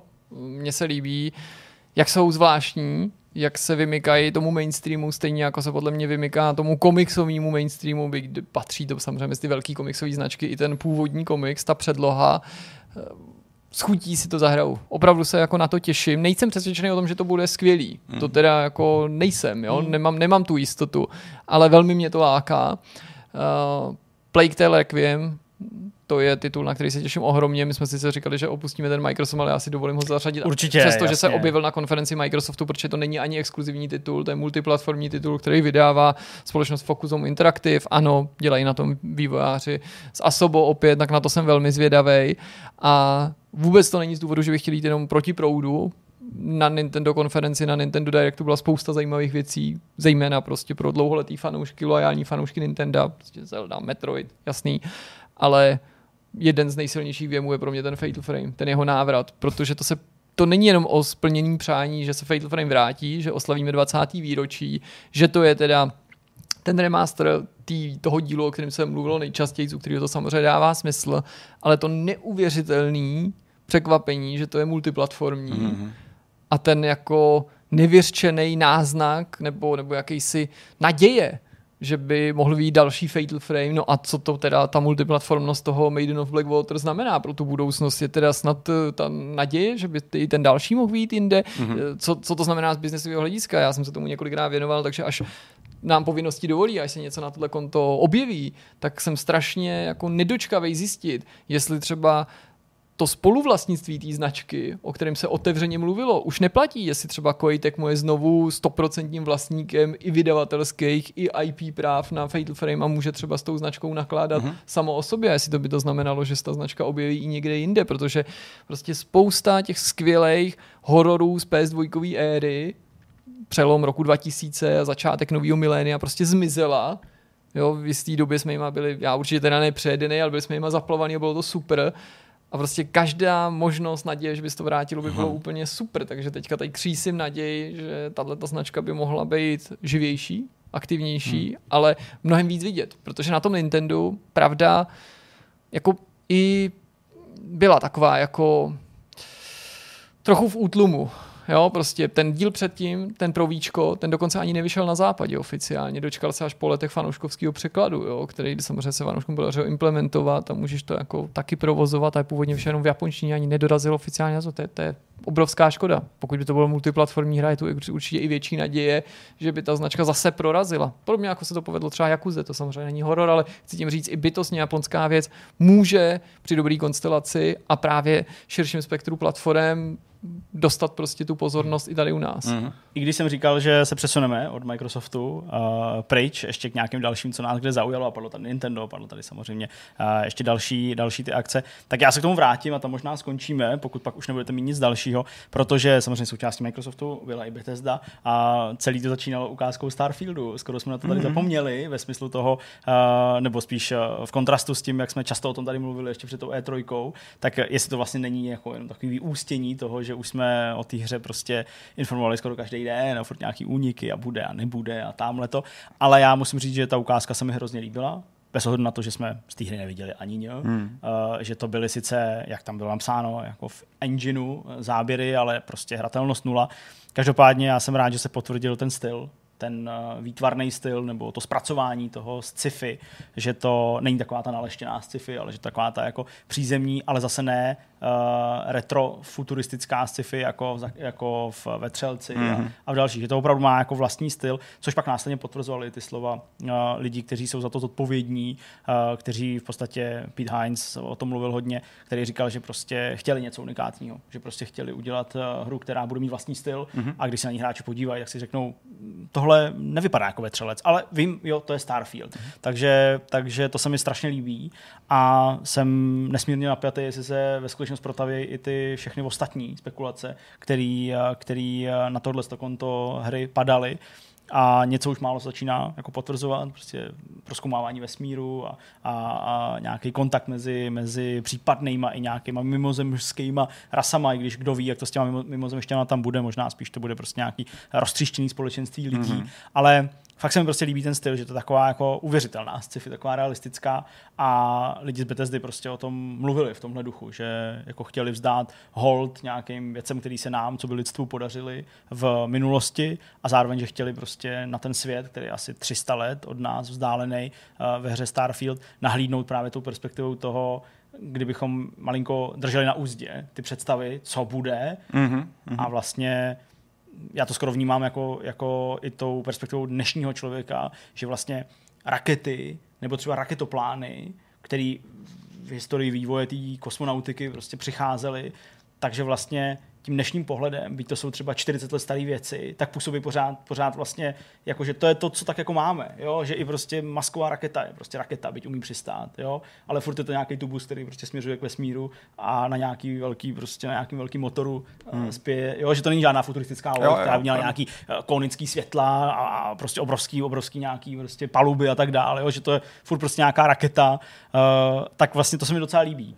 To je pravda. Že i v těch korábech, které tam jsou vykreslený v té ukázce, tak vlastně pořád vidíš takový jako naše. Prostě Přízemnost jako Vroubkatý plechy hmm. a, a, prostě to. Tak to se, mě, to se mě hrozně moc líbí a jsem strašně zvědavý, co z toho, co z toho vypadne. Mně se ta ukázka samozřejmě taky líbila, nebo ta upoutávka, velmi ze všech těch důvodů, který popisuješ, ale aniž bych tím chtěl ten Starfield spochybňovat, nebo hmm. jeho potenciál, nebo jeho zajímavost, pro mě bylo snažší letos určitě se těšit na ty hry, které se prezentovaly komplexnějc. Jo, hmm. ze kterých jsem jo. viděl víc, proto jsem jako eh, mluvil třeba o té Forze, nebo i o těch strážcích galaxie. Jasně. A kdybych udělal odvážný typ, tak si třeba řeknu, že nakonec asi strážci galaxie nebudou, prostě neudělat jakou díru do světa jako Starfield. A nebo je pro mě snaží těšit se na ten eh, Fatal Frame, protože jsem ho hrál. Znáš to, jasně. A svým způsobem do tohohle, do té skláčky třeba nezapadá ten Plague Tale, jenže to je čerstvý oznámení. Hmm. Jo, že jednak je to pokračování, to samo o sobě mi dává určitou představu o tom, co můžu očekávat a navíc jsme se o tom dověděli, takže tady to přebíjí ten pocit toho, jako že se radu z toho, že ta hra byla oznámena, zatímco Starfield byl už oznámený před několika lety. Ale na ten výsledek jsem taky velmi zvědavý, ale jsem mnohem žádostivější vidět ukázku z té hry. Hmm. I kdyby to nebyl nutně gameplay, tak tohle jsem já pořád vnímal jako teaser. Jo, Já vím, že teaserem bylo označení to předtím a to už měla být jako plnohodnotnější upoutávka, ale, ale jasně. mojí optikou to bylo jako jakýsi naznačení atmosféry, mm-hmm. spíš než toho, jak tu hru budeme hrát, jo, že mám super vágní jenom představu, nějaký povědomí o tom, co můžu očekávat, protože z rozhovoru se leco doslechneš, ale jo, jako vzpomeňte si, jak vypadají rozhovory ke hrám, který znáte, to často jsou vzdušný zámky vystavěný a pak je jo. to prostě jenom jako hra, jo, jako jo, dobrá, jo, jo. ale já, prostě takže jasně, no. se, tě, se těším na ten reálný pohled, ne ve smyslu jako a pak to ukážete a už je to nebude tak dobrý. Ne, těším se na něj, protože ten může být taky super a těším se, až budeme mít tu, tu realistickou vizi v rukou, co to bude za hru přesně. Hmm. Co jsi to říkal ty, Petře? Hezký. Pro mě stačilo to spojení, že to je Skyrim ve smíru a já jsem hotový.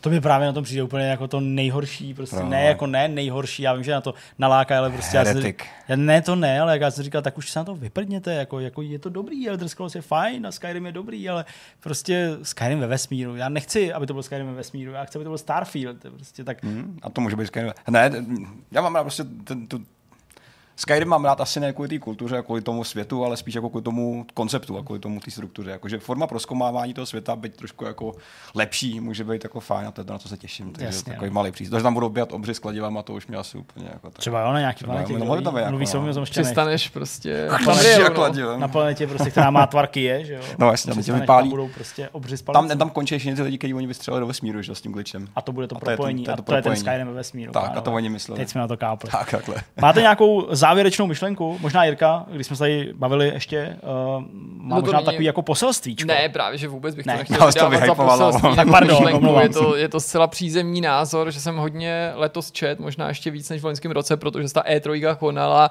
jak eh, si ta akce nezasluhuje pokračovat, jak nad ní hráči lámou vás, jak eh, ty firmy ji nepotřebují, hráči ji nepotřebují, média ji nepotřebují a jak má jako zahynout, zemřít, nevrátit se ani fyzicky, ani digitálně, prostě pojít a je to něco jako překonaného.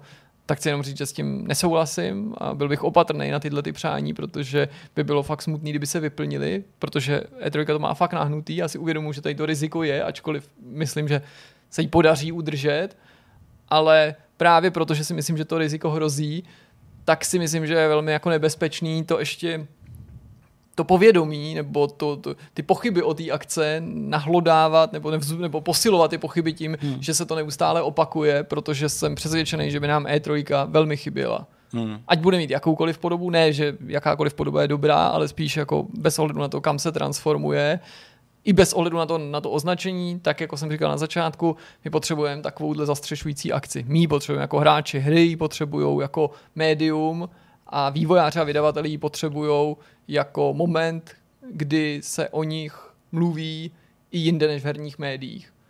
Je to podobný, jako když prostě lidi posílají do kopru Oscary. Můžeme zrušit všechny ceny a všechny velké akce a říct, že jsou zastaralý, zbytečný a to i když tam jsou zase jiný důvody v tom hrajou roli. Ale jestli to pak nebo uškodí ze všeho nejvíc té zábavě nebo tomu médiu, který máme rádi. A to mám obavu, že by se stalo. Já k tomu mám jenom jedinou věc.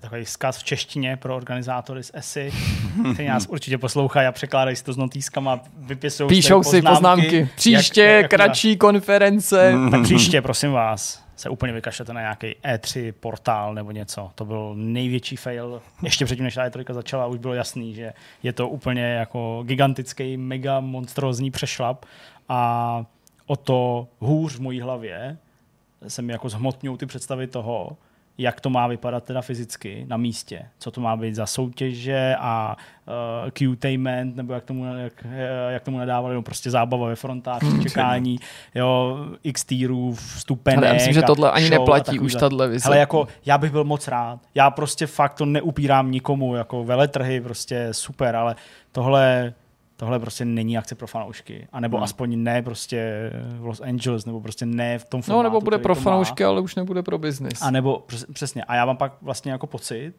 že v momentě, kdyby se z toho stala ta jako fanouškovská záležitost, chraň Bůh, ať klidně je, tak ale že vlastně tady stejně vznikne ten, ten Jo, jako, posílí ta se chuť, GDCčko, ta no. chuť přesně jako, jako vývojářů, ale i těch novinářů, kteří prostě jako se tam nejedou bavit ve smyslu toho, že by tam jako hráli ty hry a pak večer chodili prostě pít pivo a, a, a do Hooters si prostě žrát pálivý kuřata, ale e, fakt jako vznikne ten, ta potřeba mít ty výváře někde jako v klidu trochu, jo? Jako, hmm. jako, teď tady nejsou ty lidi, buďte, buďte v pohodě, my jsme jako lidi, kteří chtějí ty informace vědět a nakládáme s nimi tak jako nějak opatrně, jo? nebo prostě nějakým způsobem se dohodneme, jo? a to prostě tady jako není. A mám pak strach, že kdyby se z E3 stala ta, ta show, že se naplní ty slova, které tady, nebo před kterými tady Jirka varuje, že potenciálně může jako ta E3 z našeho pohledu skončit, ne z pohledu těch fanoušků, a pak vlastně, kdyby měla přijít jenom jako online věc, bez nějaký fyzické přítomnosti, tak bych byl z toho smutný. Hmm. No, ale to jsou věci, které budou řešit budoucí Pravda. Petr, budoucí Jirka, budoucí Zdeněk, až někdy v příštích životech, nebo tak něco.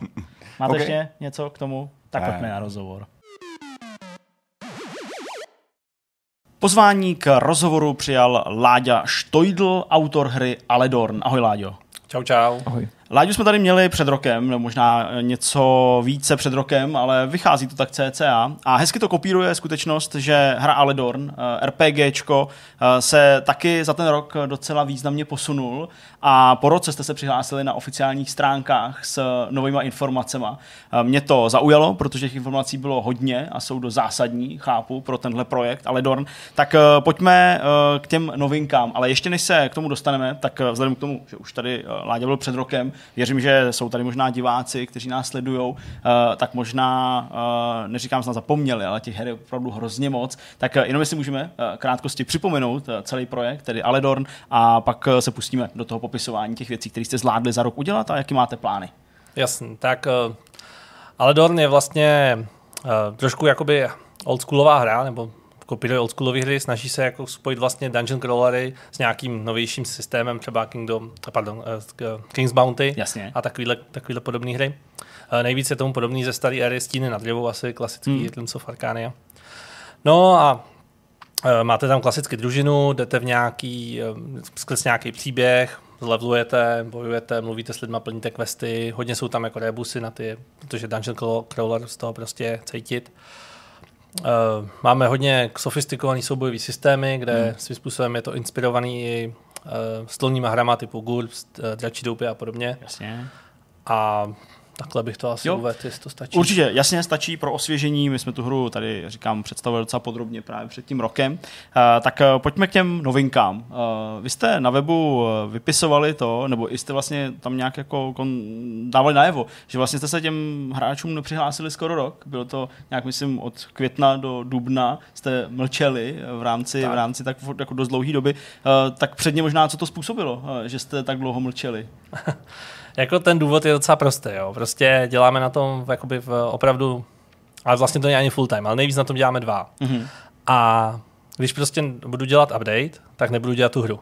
Takhle jednoduchý to je. Jasně. Takže prostě ten týden, který třeba tomu věnuju, tak, nebo věnuju updateu, tak radši věnuju té hře. Updateu myslíš tím jako ten, ten článek? Ten článek, jo, přesně jasně. tak. Samozřejmě, kdybych to dělal častěji, tak nemusí být tak velký, takže by to třeba netrvalo tak dlouho, ale stejně musím vytípat ty obrázky, musím napsat text, musím to poslat na překlad, musím vymyslet, co tam bude nějaký video, udělat video, prostě nejsem moc jako odborník, takže mi trvá No, Jasně. takže jsem to furt tak odkládal, odkládal, jako tohle už bylo moc. Já jsem se snažil hmm. aspoň třeba párkrát za rok, teď jsem to furt odkládal, až najednou jsem myslel, že to je rok a už něco musím, prostě hmm. něco musím těm lidem dát.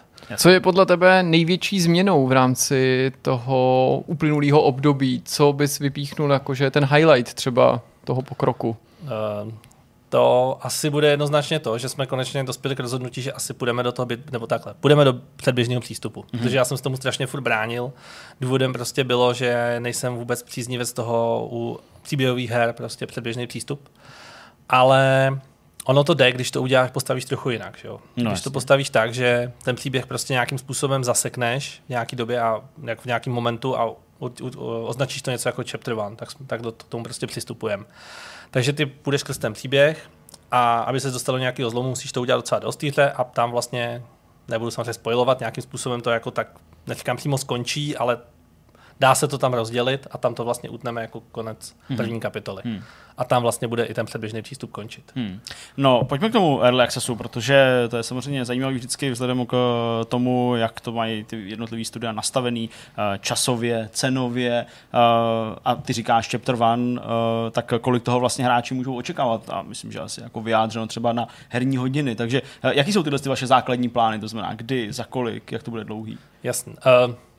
Záleží, jestli jsi hráč, který jako ždíme obsah, anebo který se chce dostat co nejdál. Mm-hmm. Když mhm. si ten ždímací, tak věřím, že jsme určitě přes 20 hodin. Tak to je velkorysá nabídka, nesně. Protože těch vedlejších questů je tam opravdu hodně a jenom to hlavní město, když se třeba porovná s zaklínačem jedničkou, mm-hmm. tak si myslím, že je větší. Mm-hmm. A jenom tam se dá udělat takových jako questů, takových jako situací, kde hráč nějakým způsobem musí interagovat a samozřejmě tam stráví čas. Plus uh, je dobrý si uvědomit, že tahový souboje jsou vždycky delší než real-timeový. Jasně. Takže obzvlášť pokud jsou taktický, kdy ještě tomu hráči jako dovolíme safe load, třeba opravdu nějakým způsobem na x pokusů třeba nějaký těžší souboj, tak mm-hmm. najednou ten čas narůstá úplně geometricky, skoro bych řekl. Mm-hmm. Takže takže délka, nebo jako obsahově je to asi, asi dost bohatý. Tak eh, jak to máte právě teda časově, kdy se na to můžou hráči těšit, nebo jestli už máte nějaký plán, uh, případně kolik za to teda budou muset zaplatit? Uh, tak nějak jakoby uh, naznačil jsem, že bychom chtěli Q1, Q2 příští rok. Uh-huh. ale jako ne, nebo říká, ale prostě takhle to furt chceme. Mm-hmm. Uh, jsou tam nějaké prvky, které nás můžou zdržet. Uh, nejvíc asi je to teď překlad, protože toho textu tam bude dost a překládat si to sami nechcem, protože naší angličtině prostě tolik nevěříme. Nicméně zrovna minulý týden se mi stalo, že jsem se dal do rozhovoru s jedním člověkem, který by nám to možná i přeložil. Mm-hmm. Do, takže není to sice rodilý mluvčí, ale je to odborník na angličtinu, takže věřím, že třeba to dopadne. Takže tohle, ten, tohle je takový největší kámen úrazu v tenhle moment. Jinak si myslím, že zbytek jsme schopni si dodělat, takže ano, Q1, Q2. A ještě se ptal na cenu, tam uh, ještě furt je to řešení, Jasně, ale jako nějaký náznak můžu říct, že někde kolem 15 jakoby euro si myslím je tak adekvátní za tu hmm. kapitolu 1. Hmm, S tím, že ještě si hrajeme s nějakou možností, že možná bude koupit nějaký větší, levnější, že budeš mít předplacený všechny kapitoly. Mm-hmm. Třeba něco takového, to už si s tím jenom hrajeme s něčím takovým. Jako. Pokud jde o ten obsah uh, té první kapitoly, bude omezená spíš, co se toho příběhu týče, tak jak jsi to popisoval logicky, anebo tam budou chybět i nějaký zajímavý nebo pro vás důležitý funkce z hlediska hratelnosti, který prostě se nestihnou teďka dodělat a budou přibývat s tím, jak se bude rozšiřovat ten příběh v dalších kapitolách? Uh, tomuhle se právě snažíme vyhnout, ale nejde to zcela, jo, nejde to úplně, ale zjednodušeně řečeno, uh, nebude tam takový ten expertní expertní jakoby doba, tý, uh, expertní, jak bych to řekl, vývoj těch postav. Mm-hmm. Prostě máš nějaký, dejme tomu, třeba kouzelník, bude mít k dispozici základní kouzla a pokročilý kouzla. Už nebude mít expertní kouzla. Jo, a tak, takovýhle prostě prvky jakoby toho pokročilého, něco jako třeba v jiných hrách se říká late, tak to tam prostě vůbec nebude, jako v tom mm-hmm. vývoji postav. Stejně jako věc, na kterou jsme hodně lákali, budou přestupy postav, podobně jako bylo v Might and Magicích, jste hráli. Uh, Takže tam prostě tohle tam taky teď nebude. To mm-hmm. jsme taky dali jakože až do těch dalších kapitol. Jasně. Ale souboje by měly být opravdu neokleštěný, tam by mělo být opravdu všechno. Možná interaktivní objektivy to budou trošku osekaný, ale jinak Hmm. Věřím, že tam dáme všechno, co jsme chtěli. Hmm. V rámci toho Early Accessu se taky často zmiňuje, zapojíme komunitu hráčů do vývoje, chceme naslouchat jejich zpětné vazby, chceme jejich feedback zohlednit při další práci na našem titulu. Vy sami jste přemýšleli, jakým způsobem, neptám se ani ale jakým způsobem zapojíte hráče a ty eh, early adoptery do toho dalšího projektu a do jeho směřování? Uh, jako jo, určitě nějakým způsobem nad tím samozřejmě uvažujeme. Nicméně uh, Uh, jak bych to řekl? Prostě, když něco něco řekne, pro mě to neznamená, že to tak je. Jo? Když se to začne opakovat, v ten moment už je to zajímavý. Že? Když mi 10-20 lidí řekne, hele, tohle to si neudělal dobře, nebo bych to udělal jinak, to je takový to, co už si říkáš, pojďme se nad tím zamyslet. Ale takový ty jako různý jeden, dva příspěvky nějaký, takový jako prostě na to úplně zřetel nebudeme asi brát. No. Hmm.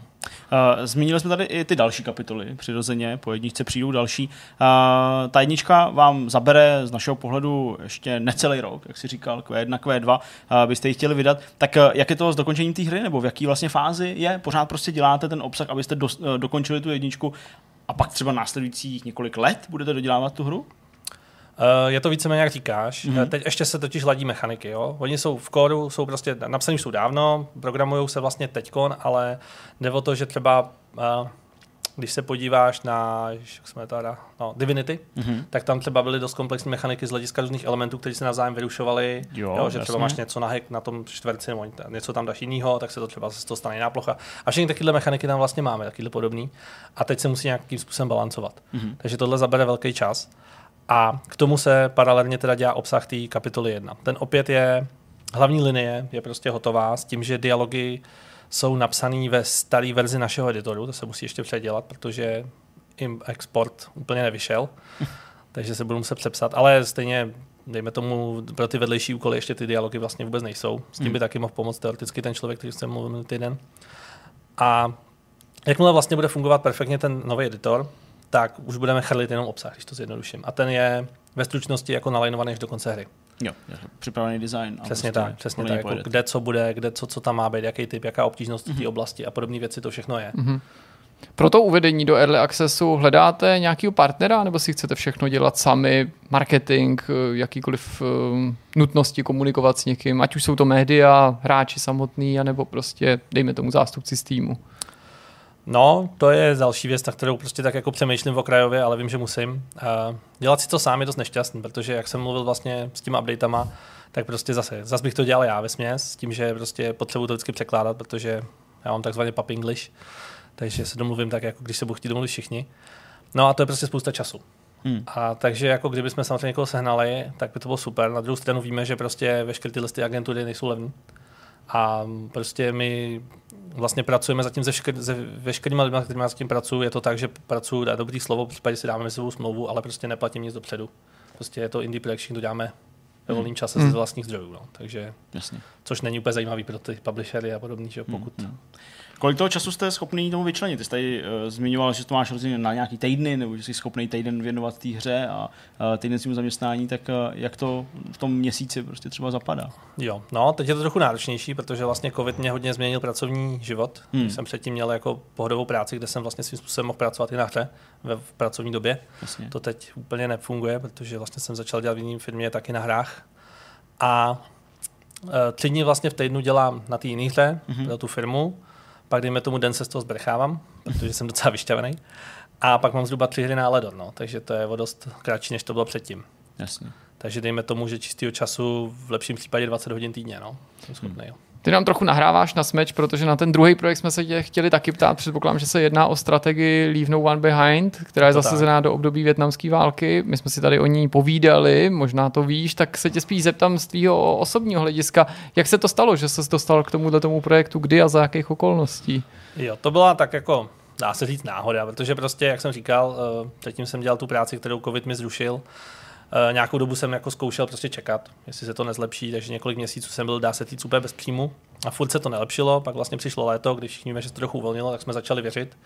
Září jsem se normálně vrátil do práce, ale v týdnu všechno zase skončilo. Hmm. A v ten jsem si řekl, že musím začít dělat práci, takže jsem začal schánět a scháněl jsem ký, kýna, v kínech jsem se ptal, ve Warhol jsem se ptal a tam vlastně jsem popravdě mám docela negativní zkušenosti, že mi ani moc neodpovídali, i když mm-hmm. jsem pro ně jako udělal třeba projekt, za- který mi trval 30 hodin.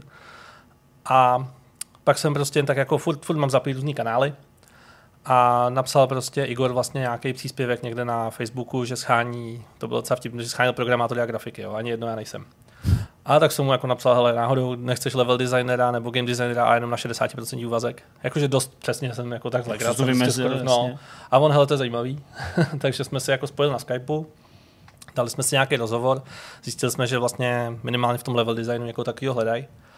A tak jsem vlastně se s nima dohodnul, zkusil jsem přijít do práce, ukázal jsem jim, jakým způsobem ten level design dělám, to se jim líbilo, takže jsme si plácli a Mhm. zhruba dva měsíce jsem tam dělal level design a pak vlastně jsem přešel vyloženě, že jsem začal eh, dělat i game design, lídrovat, dá se říct, eh, jak bych to řekl, tomu projektu z hlediska právě toho obsahu a takového. Hmm, tak to je zajímavý, vzhledem k tomu, že jsme tady že jo, rozebírali ten obsah, bavili jsme se o tom, o tom zasazení že jo, do toho Větnamu a tak dál. Tak eh, co všechno vlastně už si stihl teda eh, udělat na té hře? Eh, Jestli se to tak dá nějak jako kvantifikovat nebo, nebo Já mám trochu mlčenlivost, takže nevím, co všechno Jasně, můžu rozumím, říct. chápu, jako, ale jasně.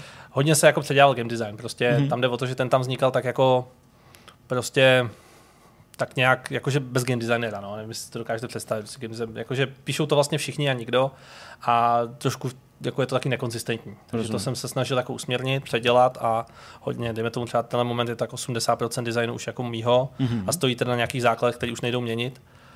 A takže tak, no. Pak jsem vlastně tam uh, přeš, eh, začal dělat i technický scénář, Mhm. mm-hmm. protože vlastně tam to vycházelo z toho, že kluci dostali scénář od investorů a podle něj to prostě nějakým způsobem dále dohromady, ale jako prostě bylo to spíš taková filmová hra, takže jsem se snažil s tou udělat víc hru. Mhm. Mm-hmm. Takže jsem jako začal dělat technický scénář, no a pak jsem to ještě rovnou testoval, jestli, jsem, jestli to je vlastně to- hratelný. Takže to je vlastně další možná hra, na který děláš skoro sám. Ne, to určitě ne, to, to ale ne, jako, uh, jsou tam hodně šikovní programátoři a grafici, jako bez nich to nejde. jo. Jasně. Já jsem se chtěl ještě zeptat, promiň, Jirko, Mhm. mm-hmm. že jsem nadechoval k otázce. Uh, tahle ta větnamská hra, nebo tahle strategie z Větnamu je taky specifická tím, že se dá hrát ve VR. Mm-hmm. Co to pro tebe znamená jako pro level designera, game designera, potažmo, potažmo uh, testera? Je to pro tebe třeba nepříjemný, protože mít to na očích x hodin fakt může být Určitě jako je no, je to takhle. Já jsem z VR byl prakticky úplně na nule, jo, když jsem tam přišel. Aha. Takže to ono, ono, já jsem jako vlastně první, oni se snažili to furt vyvíjet dohromady, tam se mi povedlo, jako nevím jestli správně, ale myslím, za mě správně to rozdělit na dvě hry, protože prostě ta dealtonová strategie ve VR se musí pojmout úplně jinak. Mm-hmm. A teď jsme se víc zamysleli na tu RTS klasickou, takže jakoby to VR prostě teď malilinko jde pozadu, ale samozřejmě paralelně máme pro ně třeba hotový gujíčka, kde teď jsou jako poznání na řešení, Mhm. mm-hmm. to úplně nechci tady říkat jak, protože, Jasně. ale Uh, určitě, jako ten třeba ten testing v tom VR byl pro mě hodně těžký, protože já jsem prostě v, regulárně prostě v práci třeba několik hodin hrál VR hry, jenom abych se vůbec jako zvyknul, jak ty GUI vznikají, jak, jak, co je dobrý, co je špatný. Hmm. A to samozřejmě jsem musel prostě nějakým způsobem dělat. No.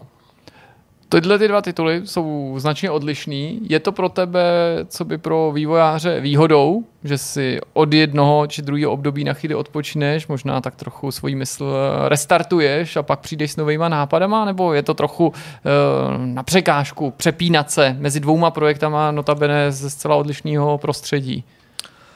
Uh, rozhodně na překážku teda pro mě. Je to mm. opravdu pro mě, jako, teď už je to trochu lepší, ale ty první měsíce, jako když jsem dělal ten level design, to byla pohoda. Level design prostě ještě obzvlášť, jako tam jsem byl spíš ještě maper, jenom level design, takže to je fakt mm. takový klídeček, jo, to, co si můžeš pustit hudbu, cokoliv, fajn, prostě máš nějakou předlohu a modeluješ si krajinu, to je super. Ale ten game design už je prostě takový opravdu na hlavu, že musíš fakt přemýšlet co a jak a prostě stává se mi, že jdu spát, přemýšlím na tou hrou, teď prostě přitom už třeba jsem doma, kdy mám pracovat na té svojí hře Jo, strašně špatně se mi přepínalo. Už to je to malinko lepší, ale to přepínání těch dvou her, opravdu, když vlastně v obou dvou děláš to, co ta hra má být, dělalo mi to velký problém a furt mi to dělá ještě trochu problém. No. Dá se s tím nějak bojovat? Jo, já nevím, vy, prostě vy, vypsat si nějaké věci, které ti napadají k jedné hře a k té druhé, aby si to jako nemotalo v hlavě, nebo, nebo se z toho prostě člověk jenom vyspí? Ale to vypisování je dobrý, jenom je problém, že mi to většinou napadá v momentu, kdy chci usnout, takže jako zase bych stál a něco bych šel psát Jasně. a vlastně bych nespal. takže Chápu. já jsem se jako naučil dát si mezi tím ten den. Jakoby, hmm. nedělám ani jedno. A prostě hraju hry nebo koukám nějaký film, budu ven. Hmm. A to mi trochu jako pomáhá, ten den mezi. Ale jinak, jako, když jsem vlastně zkoušel hned ten den potom dělat, tak mi to nešlo prostě vůbec. Hmm. Byl jsem takový prostě mimo, no. Máš pocit, že to, že se začal věnovat jinému projektu, bez ohledu na to, kolik mu věnuješ času a kolik věnuješ svýmu vlastnímu projektu, může nějak zbrzdit tu tvoji práci, anebo nakonec to rozvržení časový odpovídá tomu, co jsi na začátku vzal. to znamená, že se to zase tak až neliší od toho, když, neber mě za slovo, bys dělal svoji hru a to by si skloubil s tím, že by si pracoval třeba na nějakých tabulkách v něčem úplně neherním. Uh.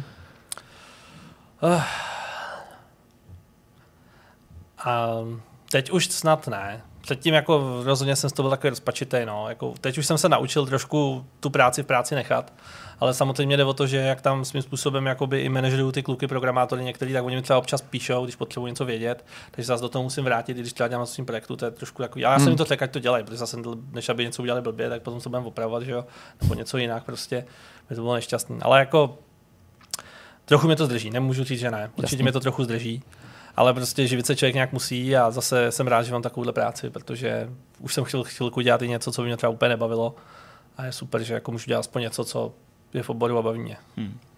Když se vrátíme zpátky k Alidornu, teda tvýmu hmm. projektu, nebo projektu, u kterého jsi uh, mnohem, uh, mnohem delší dobu, uh, tak uh, dá se třeba z současných moderních her uh, chápu, takových eh, jako Alidorn příliš nevychází v dnešní době. Eh, vypozorovat nějaká inspirace, něco, co tě eh, třeba trklo fakt při hraní nějaký novinky, že bys to nějakým způsobem mohl implementovat do té své hry? Stalo se to jako vůbec? Uh, já moc ty novinky nehraju, se přiznám. Aha, jasně.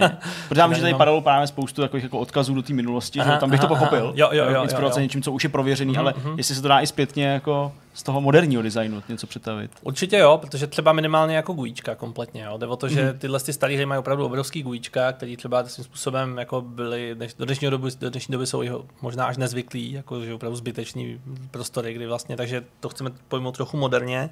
Teď vlastně já jsem vyšla jedna hra, která nám je malinko podobná, budete určitě vědět. Myslíš, že Dungeon Crawlerů třeba jako ten Grimrock? Dungeon Crawler to právě úplně nebyl, bylo ne. to ze zhora, ale měl to tahový souboje a takový hodně jednoduchý gujíčko. Až, to je škoda, já si nemůžu vzpomenout. Tak to ti asi neporadíme mm, v tuhle chvíli. A fakt to vyšlo nedávno úplně. Je možné, že diváci budou vědět, no, my máme... křičí na monitor. je to tahle hra, vy blbci. Jak, jak to, že jste to neuhádli? tak prostě tak jako tam jsme najednou koukali, že některé prvky mají jako podobný, ale mají celou dobu jako izometrický pohled jenom. Mm. A Týkali jsme si, že vlastně na to, že oni vznikali asi, myslím, snad i s Kickstarterem, že jako, že bychom nemuseli být daleko od nich mm-hmm. a měli docela velký prodej, všechno docela, takže to nám spíš udělalo jako radost, že ten projekt jako nemusí být vyloženě jako průšvih nebo tak. Protože třeba vlastně v nejnovějších her, co jsem hrál, ještě já, a jsem trochu podobný, byl třeba Blackguard. Mm-hmm.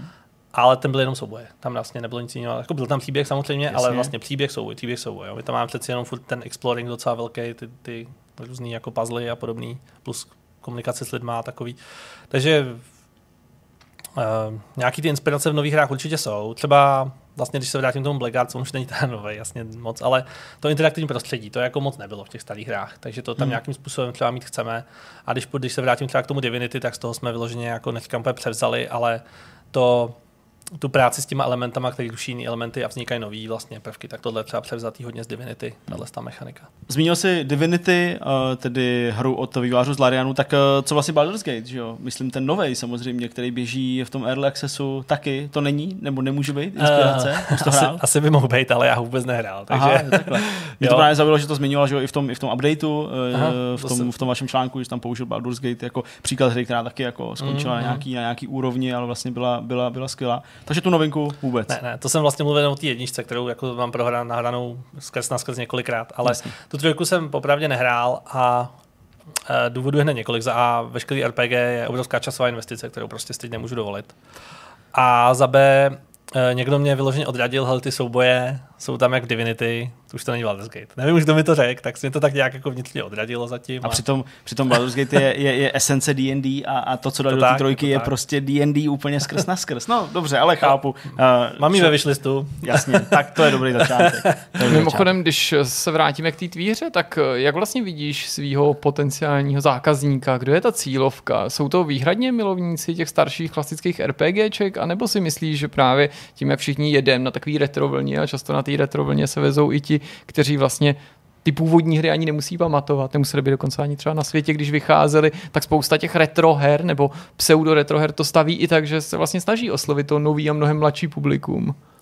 Jasně, no je pravda, že od toho vlastně, kdy jsem vzal do ruky tušku a do dnešní doby se dost změnil vlastně ten samozřejmě ten svět her, co se zrovna hraje, je možný, že to bude hrát i ty mladší publikum, ale pořád jako cílovka byla opravdu ty hráči, kteří tyhle hry znali, nebo minimálně aspoň podobné hry bavili. S tím, že samozřejmě si myslím, že to může chytnout i hráči, kteří měli třeba rádi Heroes of Might and Magic, jo, který byl hodně oblíbený, protože ty souboje jsou hodně podobný s tím, že samozřejmě máme komplexnější, ale jinak prostě furt jako cílovka je spíš ty hráči, kteří opravdu tyhle ty hry znají, nebo aspoň tuší, o čem hmm. je řeč. Ale a není to riziko trochu? Neobávají se toho, že třeba ta cílovka je moc malá? Tak děláme to dva. Jasně, Takže ty náklady jsou jako trošku jiný, než když to srovnáš s nějakým týmem, kde je 20 lidí a víc. Mm, chápu. Jako já nechci říkat přesně nějaký čísla, ale prostě nám stačí jako nějaký menší prodej. Samozřejmě, když budou lepší, větší, budeme rádi, ale uh, takhle, jo, teď je o tom, co vlastně je dnešní hráč, jako definuj ho, jo? to znamená jako nějaký mainstreamovýho nebo nějaký trošku krevýho. Když máš třeba všechny RPGčka skrz na skrz, tak i v těch je spousta lidí, kteří jako někoho baví, něco nebaví. Jasně. A když máš třeba tahový RPG, tak tam si myslím, že už můžeme chytnout každýho. Takže hmm. pokud jsi prostě i jako mladší hráč, baví tě tahový RPG, ale Dorn si myslím, tě může v pohodě bavit. Super. No tak budeme držet palce, aby se podařilo projekt nejen dotáhnout do konce, ale abyste se co nejdřív dostali do toho early accessu, tak, tak jak jste si přece vzali a samozřejmě, aby se hráčům titul líbil a aby si ho všimli taky média, pokud možno nejen u nás, ale i v zahraničí, aby se o něm psalo, protože dost často to bývá tak, že si nejdřív musí všimnout ty média nebo dejme tomu aspoň nějaký influenceri k tomu, aby se o té hře začalo mluvit a pak teprve mohli hráči rozpoznat třeba sami ten její potenciál. Tak jo. Moc, Moc děkujeme, díky. že jsi vážil svůj čas. No a my už se teď přesuneme na další část tohoto vidcastu. Taky díky moc. A jsme konečně na závěru, uh, protože za chvíli se můžeme zbydnout a jít ven z kanceláře, uh, až tady uzavřeme tohle povídání. Ale ještě, než odejdeme, tak máme samozřejmě klasický týdenní uh, okénko, co jsme zažili a, a nezažili, možná na spíš na kukání, můžeme nakukávat do, do našich pseudoživotů a toho, co řešíme. Tak co jste kluci viděli, co jste zažili a koukám se na tebe, Jirko, teďka a už se nechci dál otáčet, tak zůstaneme u tebe a já ti předám slovo jaký máš doporučení, který by si předal nám a divákům. Případně tam varoval, ne, nedoporučil. Kdykoliv jdete na záchod. Mám, ne. mám, docela, mám docela dobrý tip na film, který se jmenuje Kouzelný drak. Je to film, který je rodinej, zase prostě film, který si můžete pustit s dětma, ale myslím, že by mohl se trefit do vkusu i některým eh, odrostlejším našim divákům, kteří přitom vlastní děti ještě nemají, ani mladší sourozence.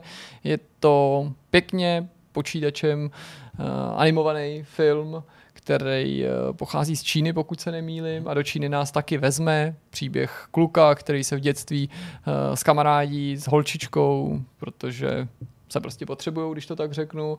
A ona pak opustí jeho čtvrť, protože její táta je mm, v práci povýšený, daří se mu líp, mají nový život ve velkom městě, zatímco on přebývá na té periferii, tam vyroste, ale nezapomene na ní a chce jí chce, já vlastně ani nevím, co na začátku chce, protože nechci zaběhnout do těch podrobností. Chce se s ní znovu setkat a chce s ní navázat zase kontakt a to chce udělat na oslavě narozenin. A v tu chvíli je to pořád takový jako bláznivý, ale celkem civilní příběh. Prostě kluka, co má chodit na vysokou školu, místo toho se zašívá, spoří na oblek tím, že vozí nějaký jídlo a podobně a vyrůstá jenom s maminkou. Až do chvíle, kdy narazí na kouzelného draka. Kouzelný drak se jmenuje ten film a on toho draka potká a pak začne prostě taková ta klasická animovaná bláznivá show. Myslím, že je to jako film, který stojí za zkouknutí. Asi hmm. to není něco, o čem byste psali domů, ale docela hezká, hezká podívaná. A jinak jsem neviděl zase podobně jako minulý týden nic nového, nic speciálního. Bylo to samozřejmě pořád ovlivněný tou E3, že, která tvořila větší část toho týdne z pohledu dneška, kdy to natáčíme, to znamená pořád celý víkend, že jsme e a já nevím, až do středy jsme e člověk se vracel pozdě domů. A když jsem se vrátil domů, tak jediný, co jsem dal, je Víte? Já bych věděl, ale že tady nemůžu říct, ne? Ne, sex ve městě. Vy jste chtěli říct normální sex, ne? porno nějaký. Ne, ne. Jo, jo, jo. Tak... si kousek jenom, kousek, vedle. Sex, sex ve městě. Znovu. No pokračoval jsem, dorazil jsem to do, konce, do konce, ale já jsem teda jel jenom nevím, od šestý sezóny, že jo, protože jsem do toho tak vpadnul, já ani nevím, proč jsem do toho tehdy tak vpadnul, no ale to asi jako nechci znova prostě tady o tom jako vyprávět. Jsou furt hloupý ty postavy, jsou. Hele, já vlastně jako nevím, jak se to stalo, já o tom často přemýšlím, když to sleduju. Proč jsem to tehdy a to jsem byl na střední asi, jako prvně začal jako sledovat. Nebo i si pamatuju ten moment, že jsem to xkrát viděl v, v programu, že tehdy to dávali na jedničce ještě, jo. A dávali to, myslím, o víkendu, v pátek večer nebo v sobotu večer, teď nevím, jo, v nějakých takových 10, 11, protože to zprostárna, že hambatiny tam. A vím, že jsem vždycky byl v Rakovníku, šel jsem spát a už jsem jako usínal a že jsem si jeden večer říkal, tak já to prostě zkusím, jo, ale jako to nebylo, že mi bylo jako 8, jo, podotýkám, že už jsem byl na střední, jo, nebo něco podobného.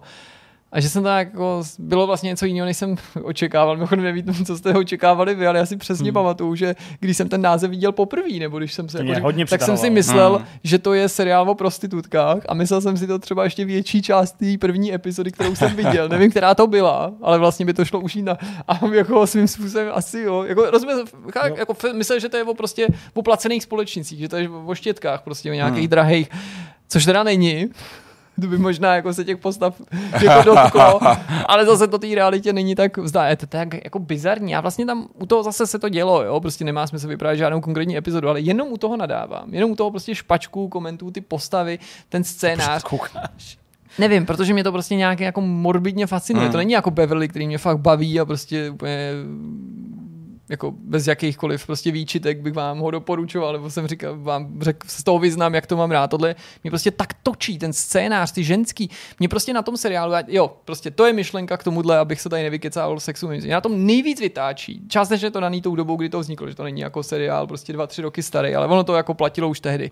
Že ten seriál se tváří, jak jsou ty hrdinky děsně cool, jak jsou nad věcí, jak prostě si chtějí užívat ten sex a jsou svobodomyslný. Jasně, Charlotte je trochu jako utáplá, ale to na druhé straně jako vyvažují ty ostatní, jo, rozumíš mi, jako a prostě a všechno a je, ten, ten, je to otevřený a oni se otevřeně baví a v tom seriálu prostě, protože to šlo na kabelovce, na HBO, tak tam prostě může být jako všechno, jo, může tam být prostě volízání zadku a prostě, jo, jako, ale přitom všechno je to podaný tím prudérním připosraným americkým způsobem, hmm. kdy vlastně ty je vidět, jak se ty scénářsky jako všemu podivujou, jo, tak jo, víš, co myslím, jo, takže oni vždycky otevřou nějaký jako tabuizovaný téma, jo, jako prostě Eh, že prostě přítel Kerry, vlivný politik, jí chce počůrat. Ne, ona, on chce, aby ona ho počůrala, jo, prostě a to tak, to jako, to, je, to přitopíme pod kotlem, jo, to je teda pořádně kousavý téma, jo, a pak vidíš, jak je to jako zpracovaný, prostě Nemyslím tím, co, že to je ne, co tam je vidět nebo není vidět, ale jak oni se o tom baví, protože ty holky, ty, ty hrdinky jsou odrazem těch scénáristek. A to jsou prostě ženský, který si myslí, jak jsou děsně prostě jako otevřený nebo jako prostě moderní a, a, a který jako jdou s dobou, nebo nevím, jak to říct, a přitom jsou jako mm, stejně šprajcnutý jako většina těch lidí, kteří na ten sex ve městě koukají. A jako jenom si jako představu, jaký to asi tak jako je, prostě když ta Samantha jako každý prostě týden má novýho kluka, jo, nebo prostě A tak ta Miranda, jo, jakože taková drsná. Asi se trefili prostě jako do vkusu těch divaček, že jo? nebo převážně divaček, samozřejmě Jirka potvrzuje uh, výjimku, ale, ale uh, to, bylo- říká se to? Ty- Divačky teďka- se říká, no. No to jo, ale jako, že, že Výjimka potvrzuje pravidlo. že, že přes, no, to, Chápem. jsem, to jsem to chtěl tak jako Dobrý. říct. Ale že to vlastně jako docela trefili. Ale máš pravdu. Jako, No je to něco jako o ty takový odstíny šedě, že jo? Hele, já jsem měl celou dobu v hlavě. Jo. Víš prostě. Já, mám, já jsem teď měl fakt v hlavě to, jak eh, prostě působí ta spisovatelka, eh, že to byla prostě Harry Potter fanfikce, ze který se stalo jako vlastní dílo a přesně to je v tom jako No zaklíčovaný. já si myslím, že nikdo, protože, kdo no, No, chtěl jsem říct, že prostě je to nereálný, nerealistický v tom, že prostě to vypráví o nějaký vysokoškolačce, která jako až ve druháku, nebo já nevím kdy, prostě zjistí, že jako tam dole něco je, ve druháku, jo, nebo prostě na vysoké škole. A to dole se jako k něčemu pou- pou- používá. Ale to hlavně stupidní Jo. v tom, že, a to je podobný s tím sexem ve městě, že to pojednává prostě o BDSM. No. A já nevěřím, že se to lidem, kteří to jako mají rádi a vyhledávají, že jim to jako jakkoliv imponuje, nebo že, že, že se cítí, jo, to je prostě pro lidi právě, kteří jako vlastně tohle nevyhledávají, a teď jako se s takovým Se nějakým jako, jako, že zvláštním jako, jako fascinací věc. No, tím na to chtějí jako pohlídnout. A tam v tom, v tom sexu ve městě samozřejmě jako třeba se ne, nemusí zajít do nějakého jako extrému, ale na ty jednotlivé Hmm. věci se dívají jako takhle skrz prsty. Jo, to je ten termín, který jsem hledal celou dobu, když jsem o tom předtím mluvil. Že oni, ty scénáristky a ty hrdinky a ten příběh se vlastně na ty lidi kouká skrz prsty. A že třeba přesně toho politika jako, jako odsoudí ten příběh. Hmm. Nejen ty hrdinky, ale ten příběh. A to je tam xkrát jako v jiných případech, jo, a tohle vám třeba může připadat jako fakt divný, takže by se si říkáte, no, jako ten si nic jiného nezaslouží, ale to je jakoby u každý jakýkoliv jako jinakosti, která vybočí z normálu. Že ten seriál říká, my prostě oslavujeme odlišnost. Keci, prdy, beďary. Prostě ty ukážou něco, co jako jakkoliv prostě vybočí ze standardu a pak to jako nepřímo odsoudí tím, že jako se s ním ta holka rozejde, nebo se tomu ty ostatní smějou, jo, takže prostě na, vůbec to není jako mm, moderní, nebo není to žádný jako otevřený nebo liberální. Hmm. Není to prostě liberální seriál, je to připrdlej seriál, který se prostě jenom hraje na to, jak je děsně jako free a cool. Máš ještě něco? Ne, Ještě jsem ty, to už, jsem, už, jsem, už jsem to jako Už to- pozvracel, už, už už to nemusím. vyčerpal.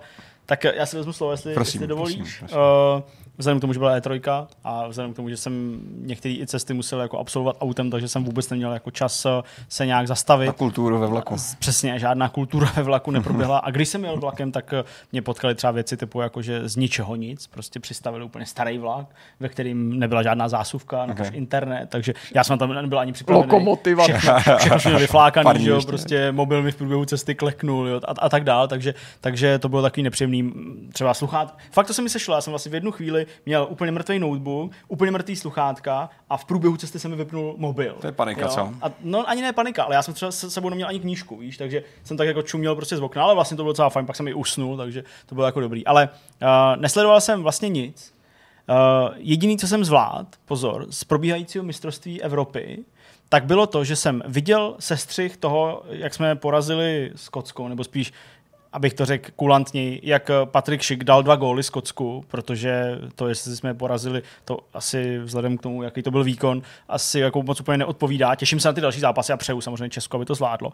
A pak jsem viděl, hm, co viděl, kecám, slyšel, hmm. když jsem jel nějakou cestu domů a hrála Francie s Německem, tak jsem si to pustil na mobilu, v televizi, eh, píchl jsem se to normálně prostě jako do, do, do auta a poslouchal jsem vlastně ten komentář a jel jsem a poslouchal jsem ten komentář, mm-hmm. jo. Takže, takže uh, to byl takový jako přesně audio přenos, protože myslím, že to na, na radiožurnálu nedávali zrovna, že jo, tak proč by to dávali, ale tam dávají český zápasy. Takže jsem poslouchal tohle a pak jsem byl smutný, že prostě Německo prohrálo. Takže tolik třeba k mistrovství se ptal se mě na to někdo i v průběhu, v průběhu, uh, v průběhu nějakých našich přenosů a podobně, tak tolik k tomu. Uh, pak se mě lidi ptali na uh, drezy nový, Spar- teda, nový drezy Sparty, nová Sparta není, ta je furt stejná, ta je železná, ale uh, nový drezy a tam teda musím říct, že jsem jako velkým příznivcem a fanouškem No a to je, co se týče fotbalu, asi všechno. Těším se, z vašeho pohledu už jsem se dotěšil, ale ze svého pohledu se stále těším eh, na novou velkou cenu Formule 1, protože ta přijde a přijde již z mého pohledu zítra, v- formou samozřejmě těch volných tréninků. Tak eh, to jsou věci, na které se těším. No a teďka poslední dobou, co jako přetřásá moje hlava nejvíc, tak to je to bydlení. To je jako fakt jako jako, jako hustý, co všechno musí člověk jako podstoupit za různé kroky, uh, když uh, si nechává postavit dům. Hm. A jako, tyjo, asi to spousta z vás řešila, vy jste to neřešili, to vím, ale, ale jako prostě smlouva a, a prostě jako zařídit ještě věci, které jako vlastně vůbec nejsou v ceně toho baráku, jako je třeba elektrická přípojka, jo, nebo mm-hmm. něco takového, když prostě člověk zjistí, jako že a tady 25 tisíc a tamhle 150 tisíc a první nějaká splátka prostě milion 700 tisíc, ty vole, je to jako... Co internet bude Je to jako hustý. Internet tam samozřejmě je, ano, už jsem si to, už jsem si to testoval a dokonce uh, budou mít zásuvky na internet v každém pokoji. Tak hezký teda. Jo, tak je to daný. Jenom ještě musím odspecifikovat, kromě spousty jiných věcí, že chci zásuvky, které mají klasické dvě zásuvky, takovou tu horní vyrotovanou, to už se podle mě ani jiný nedělají, tak abys tam mohl dát nějakou větší, uh, připojení na ten, připojení na Ethernet a zároveň dvě USBčka. Mm-hmm. Taková jako speciální prostě zásuvka, aby tohle všechno bylo, protože mnohdy jako nemáš takovou tu blbost, ty- abys to mohl- ten adaptér, ne, tak hm. abys to mohl rovnou píchnout do To jsou, se může hodit. no. to, jsou, to jsou jako věci, které jsem si říkal, tam potřebuji mít. To bude první takový jako bod mojí, mojí Hm. budoucí chytrý domácnosti, ale myslím, že nakonec žádnou chytrou domácnost mít nebudu, protože to bude kudovsky drahý a víc peněz už prostě nemáme. Jo, To je ok. všechno. OK, to je všechno. Tak já jsem hrál mimo Final Fantasy Ratcheta, to rozehrál jsem první tři hodinky jenom. Mm-hmm. Myslím, že jsem se k tomu nedostal víc, vlastně zkombinovala se práce a Final Fantasy, tak jsem to odložil, ale z těch prvních tří hodin je to nádherný. Je to ta grafika je samozřejmě, jako to jsme viděli dopředu, že bude krásná, ale ona je fakt jako nádherná a lidi říkají často, že to vypadá jak animáky, ale to vypadá mnohem líp než animáky, protože který animák má tak detailní všechno ještě navíc, jo? že ta čistota té grafiky je tak jako neuvěřitelná, tak pěkná. Na to koukám a říkám si, wow, to je neskutečný. Ale hlavně se to hraje dobře. To je, myslím, že to nejlepší. Hmm. Ta, ta série se prostě vždycky hrála hrozně příjemně, byla hrozně krásně vybalancovaná, nebylo to vždycky moc těžký, moc, moc lehký, a takový jako málo která hra je takhle pěkně vyladěná, podle mě, jo? že jim se to fakt podařilo a prostě to hrozně hezky hraje. No a nad rámec toho jsem využil nabídku z E3 a stáhnul jsem si trial uh, Stranger of Paradise, jak to? Mhm. Jo, No. ten spin-off. Ten spin-off, no, asi teda není to, to jako úplně zatím jako, je to early, nemůžu to jako úplně hodnotit, ale já jsem rád, že se potvrdil ten, ten rumor, že je tady Final Fantasy, který má být jako postavený na Souls-like principech, a to jsou dvě věci, které mám rád, tak jsem si říkal, tyjo, to musí být docela, docela jako, potenciál tam je. Ale To- na pohled to vypadá hodně divně, co? Hele, i to demo jako, eh, musím říct, že, že jako podle všeho hratelnostně to jako zvládnou, že se to nehraje jako úplný hovno, že to vypadá docela rozumně. Jo, že já jsem se bál toho, že tady to, tady to nevyladí, že to je ta těžká část. Hmm. Vizuálně to vypadá fakt divně. Jo, když, nevez, když graficky to vypadá zastaralé, vypadá to jako nějaký early buildy Dark Souls a starší Dark Souls, Early ale buildy. ta stylizace, nebo ta stylizace, ten, ten level, ve kterém ty se nacházíš, který je že vyrvaný z, z, toho, z té ukázky, kterou ukazoval Square Enix, tak je takový nudný, takový jako plochej, tmavý moc, jako prostě divný. Nej, není to hezký, není to hezký, tak doufám, že to ještě nějak stihnou otočit, protože pořád se jako rád zahrál Final Fantasy, který je víceméně na úrovni Soulser. Tak to, byly, to byla hra, kterou jsem si zahrál eh, a včera jsem si ještě pustil večer, když jsem chtěl vidět nějaký film na pozadí, ale nechtěl jsem u něj přemýšlet, což dělám docela často, protože mi to nejde, tak jsem si pustil znovu Gran Torino na Netflixu a tak, Poplakal jsi? ne, ne, ne, já jsem to nebrečel. Je to, je to hezký film, je to prostě hezký film a, a to vy asi už ale víte, je to starší, starší věc, kterou mm. těžko někdo minul, si myslím, ale Clint Eastwood tam hraje teda fakt jako nerudního dětka, musím říct, jako, že musel to být s někým takovým docela těžký. sebe, On tam hrál podle sám sebe, ale, ale hrál to dobře a no, vztah s tím klukem je úplně jako skvělý. Že? A ta, ta, scéna, kdy přijde do toho, do toho holiství a osloví tam ty, ty chlapy tou, tou mluvou, kterou se nevím naučil, úplně, úplně neuvěřitelná. Pust si tu příjezdovou cestu, nebo jak se to jmenuje, jak jsem Aha. to tady doporučoval, nevím, před 14 dny je to na HBO, jak jsem říkal, že se to zdá, že to je nějaká jako low-costová verze toho Gran Torina, ale nakonec se Jo, to, vlastně jsme tady velmi, velmi, díl velmi líbilo. zpátky, Max, Jo, přesně, přesně tak. A mimochodem to mi připomnělo, že tenhle týden měli premiéru dvě upoutávky. Jednak na Netflixu bude další sezóna Too Hot to Handle. Já už jsem Takže- to viděl jako ukázku, Jo, no, těším se prostě na to. jako- se. To je, to je prostě seriál, který se nebojí pořít konvence, jak nějaký zaprděný Six in the City. Ale taky měl eh, to premiéru trailer na Picarda, to jsem úplně zapomněl. A ten teda jako, no, Hmm. jako, Mm, jo, ne? To by, ne, jo, to Jo, by jako, ok. hele, je tam John Delancey jako kvé, sice teda by nemusel mít ty vousy, Kvá. ale prostě, doufám, že to bude, To dělá. to, to takhle dělal, no chuj, kvá, kvá. Ono to vlastně Nejmocnější by to ze vesmíru. Ono možná, když jsi nejmocnější betovský To ve vesmíru, tak mluvit, na konci no. u něčeho takového zase Kvá. končíš, že, jo? že prostě přejdeš všema těma fázema A a, a nakonec prostě jenom ležíš v posteli a děláš kvá, kvá, nebo kvé, kvé. Jo, to je asi všechno za nás. Já myslím, že jsme eh, přidali docela jako velkou porci obsahu zase na váš YouTube kanál, takže Hmm. další dvou hodinka navíc minimálně. A díky, že jste se dívali, díky, že jste přišli dneska, že jste mi dovolili sem přijít mezi vás. A napište nám, co si- si myslíte o E3 třeba, ještě nějaký dojezd eh, s podstupem a dojíme to, jak celý probíhalo a uvidíme se zase, nebo uvidíte se u dalšího videa velmi brzy a my se uvidíme zase za týden. Mějte se hezky, ahoj. Ahoj.